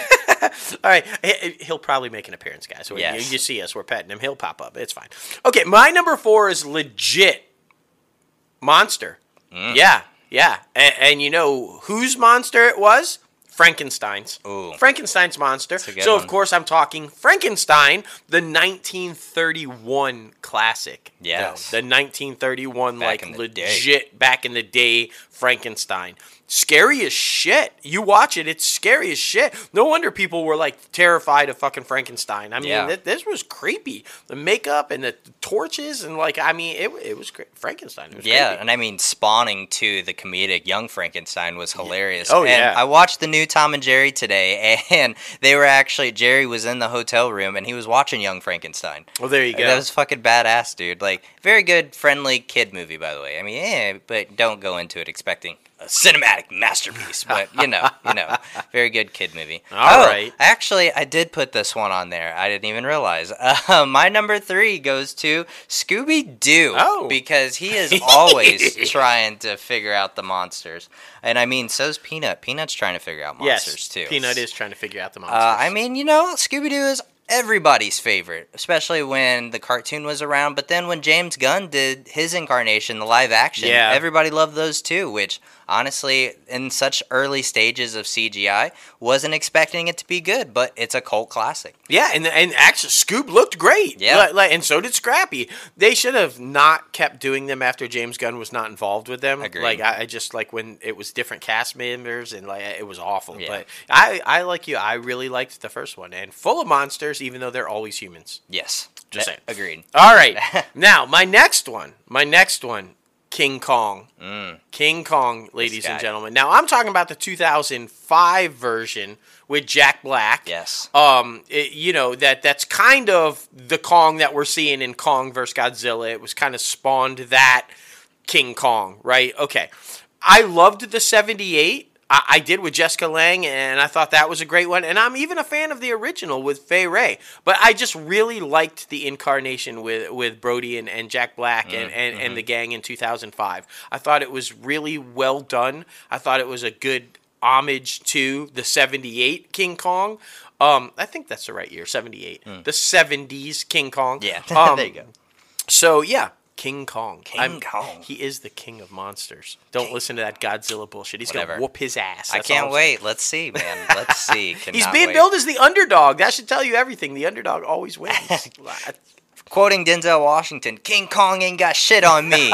It's so funny. well, he ain't fighting Denzel. Yeah, right. All right, Like, he's fighting Godzilla. exactly, right. exactly. Well, my number two, we're taking it to the horror genre. We're Mm. going with It. Honestly, the first It that just came out, um, like the first one, not the second one, not It Chapter Two. I really enjoyed that one, but nothing tops Tim Curry. I mean that the TV movie was just so damn good. Like I had it on DVD and would play it like over and over and over again because it was honestly terrifying. Not that I wanted to be terrified.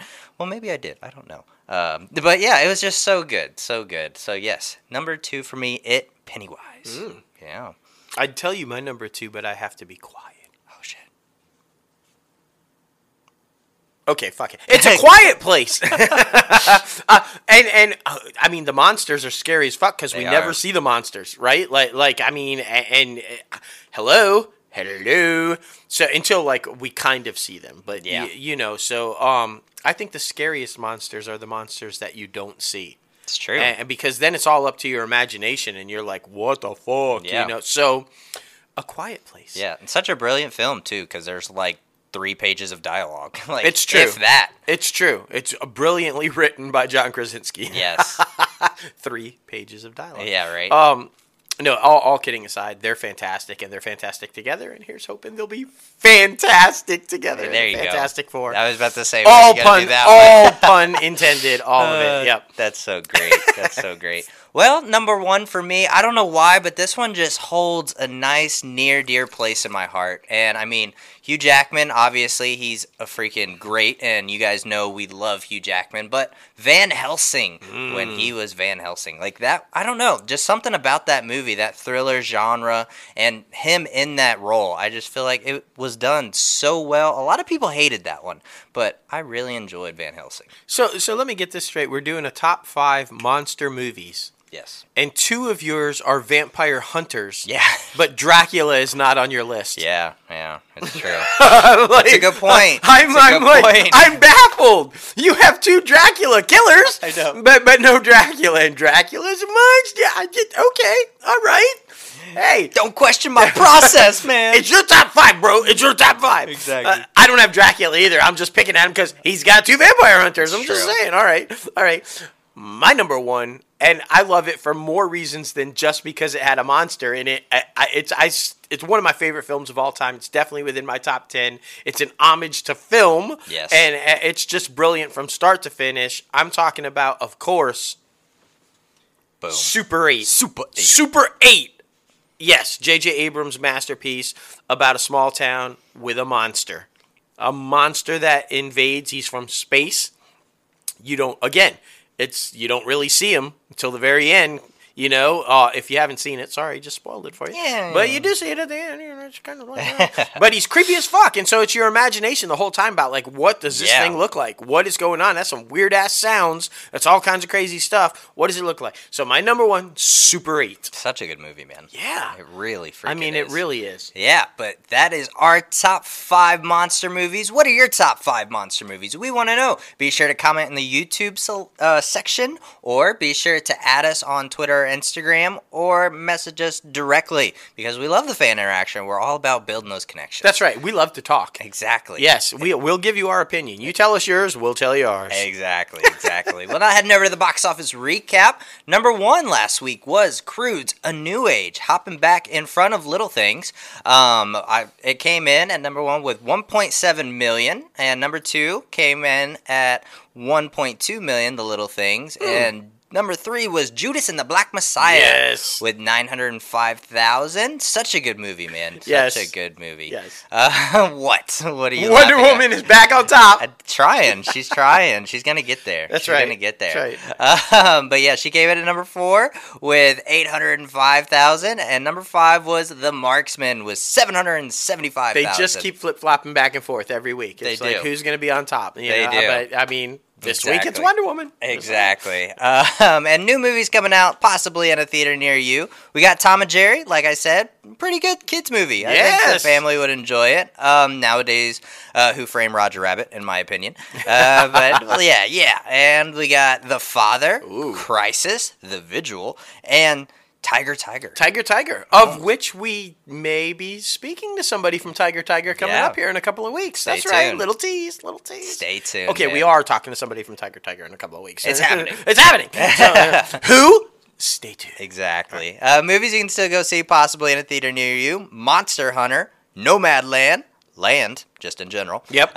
Um, News of the World and The War with Grandpa. Bobby. People love it, man. Bobby is People still there, him. but you can see Bobby until you choose not to see Bobby. Yeah. I mean, he's gonna always be there. Exactly, exactly. well, now heading over to the IMDb Pro top trending segment. You guys know we love this app, and they love superheroes, man. I mean, this Yeah. week it is all DC and Marvel. The top trending movie, no, by no surprise, because of that trailer that dropped, which was super badass. Oh, yeah. Um, Zack Snyder's The Snyder Cut Justice League. Yep. So, oh, I'm just I'm counting down the days for Oh. that mini series. Me too. Me too. Oh, I cannot wait to see that fucking movie. It's gonna be badass. It is. Um, and we've got some news about Superman. I mean, it, it- it's just like like we've talked about it in the industry news section, and I think we're gonna continue to see. There's gonna be movement. There's Yeah. gonna be movement. Next week we're gonna be talking about it. There's a little something breaking. It's not yet. It's not official, but it's gonna happen. I think. Okay, it makes sense, right? So what we what you were saying, Marvel and DC. So TV show, of course. duh, Of course. WandaVision. It's all anybody's talking about. Uh, we said it last week on the show. The most popular show in the world Yeah, right now, literally. like literally. And holy shit, did you see this week's? Dude, so good. What? Actually saw it for the show, and we could talk about it finally. Yes, Such badass, Oh my gosh, I think we- there's going to be a huge epic battle. I think so too. And it's going to be t- between two people that you don't want to see have an epic battle, but it's Yeah. going to happen anyway. Just We're not going to spoil it for you guys. Watch it, and then you'll be like, "Holy shit!" It, there's a lot of explanation in this one. There a lot of things get explained, so stay tuned for that. a lot of things confirmed, and a lot more questions. Yeah, exactly. exactly. And by no surprise, the star, Scarlet Witch herself. Yes. Who, I mean, this isn't really a spoiler. She got named Scarlet Witch in this latest episode. that's right. episode. She finally got called Uh, by the moniker. Elizabeth Olsen, who's just killing the character, man, and finally getting the recognition she deserves. I mean, Yes. she is just an amazing actor, so I'm happy to see this spotlight on her. Yeah. And wh- who the fuck out there didn't know she was related to the Olsen twins? Right? Like, where, Why is this news from? all of a sudden? She looks exactly fucking like Michelle. Like, uh, granted, the twins don't look like, Like them, them anymore. anymore, but she does. Like, who was it? Somebody posted. I, it might have been Jason that posted like Elizabeth Olsen is what everybody thought the twins were gonna grow up Yeah, to look right. like. And so I, I just I didn't get that trending thing. Like, uh, who didn't know that? Like, oh, yeah, anyway. it's it's pretty funny, man. It is. It's pretty freaking funny.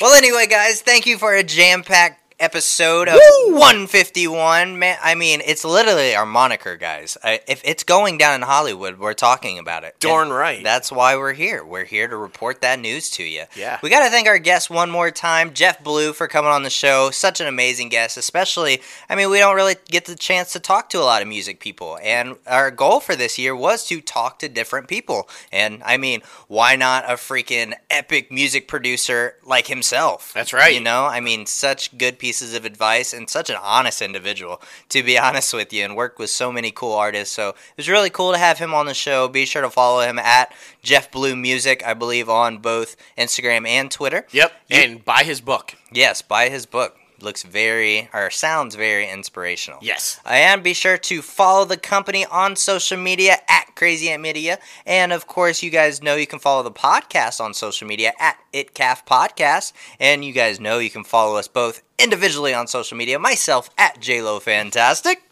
And Crazy Ankai 1970. That's right. I remembered guys. it this week. There you go. yeah, you had that little break. A little last hiccup week. last week. It's fine. I've got coffee this week. Yeah, Lots of it. Ready to go. ready to go. But guys, you know you can subscribe to this podcast anywhere you listen to your podcast. Anchor, Apple Podcasts, Spotify, Google Play Music, iHeartRadio, Podbean, Stitcher, and so much more. If you're watching this video on YouTube, hello, hello. You see Peanut. You see Woo, Peanut. This is why appearance. you guys need to watch the YouTube video video so you can see the adorable puppy dog, man. He is just a great freaking dog. We got so lucky with him. But be sure to like the video, subscribe to the channel, and ring that bell for all the latest and greatest crazy notifications. And be sure to visit our website, www.crazyantmedia.com, where you can donate to the Patreon page and start rocking the new merchandise gear, guys. It looks so good. Like we've been talking about, a lot of people have been asking for podcast merch, and we're trying to provide that to That's you. right. So,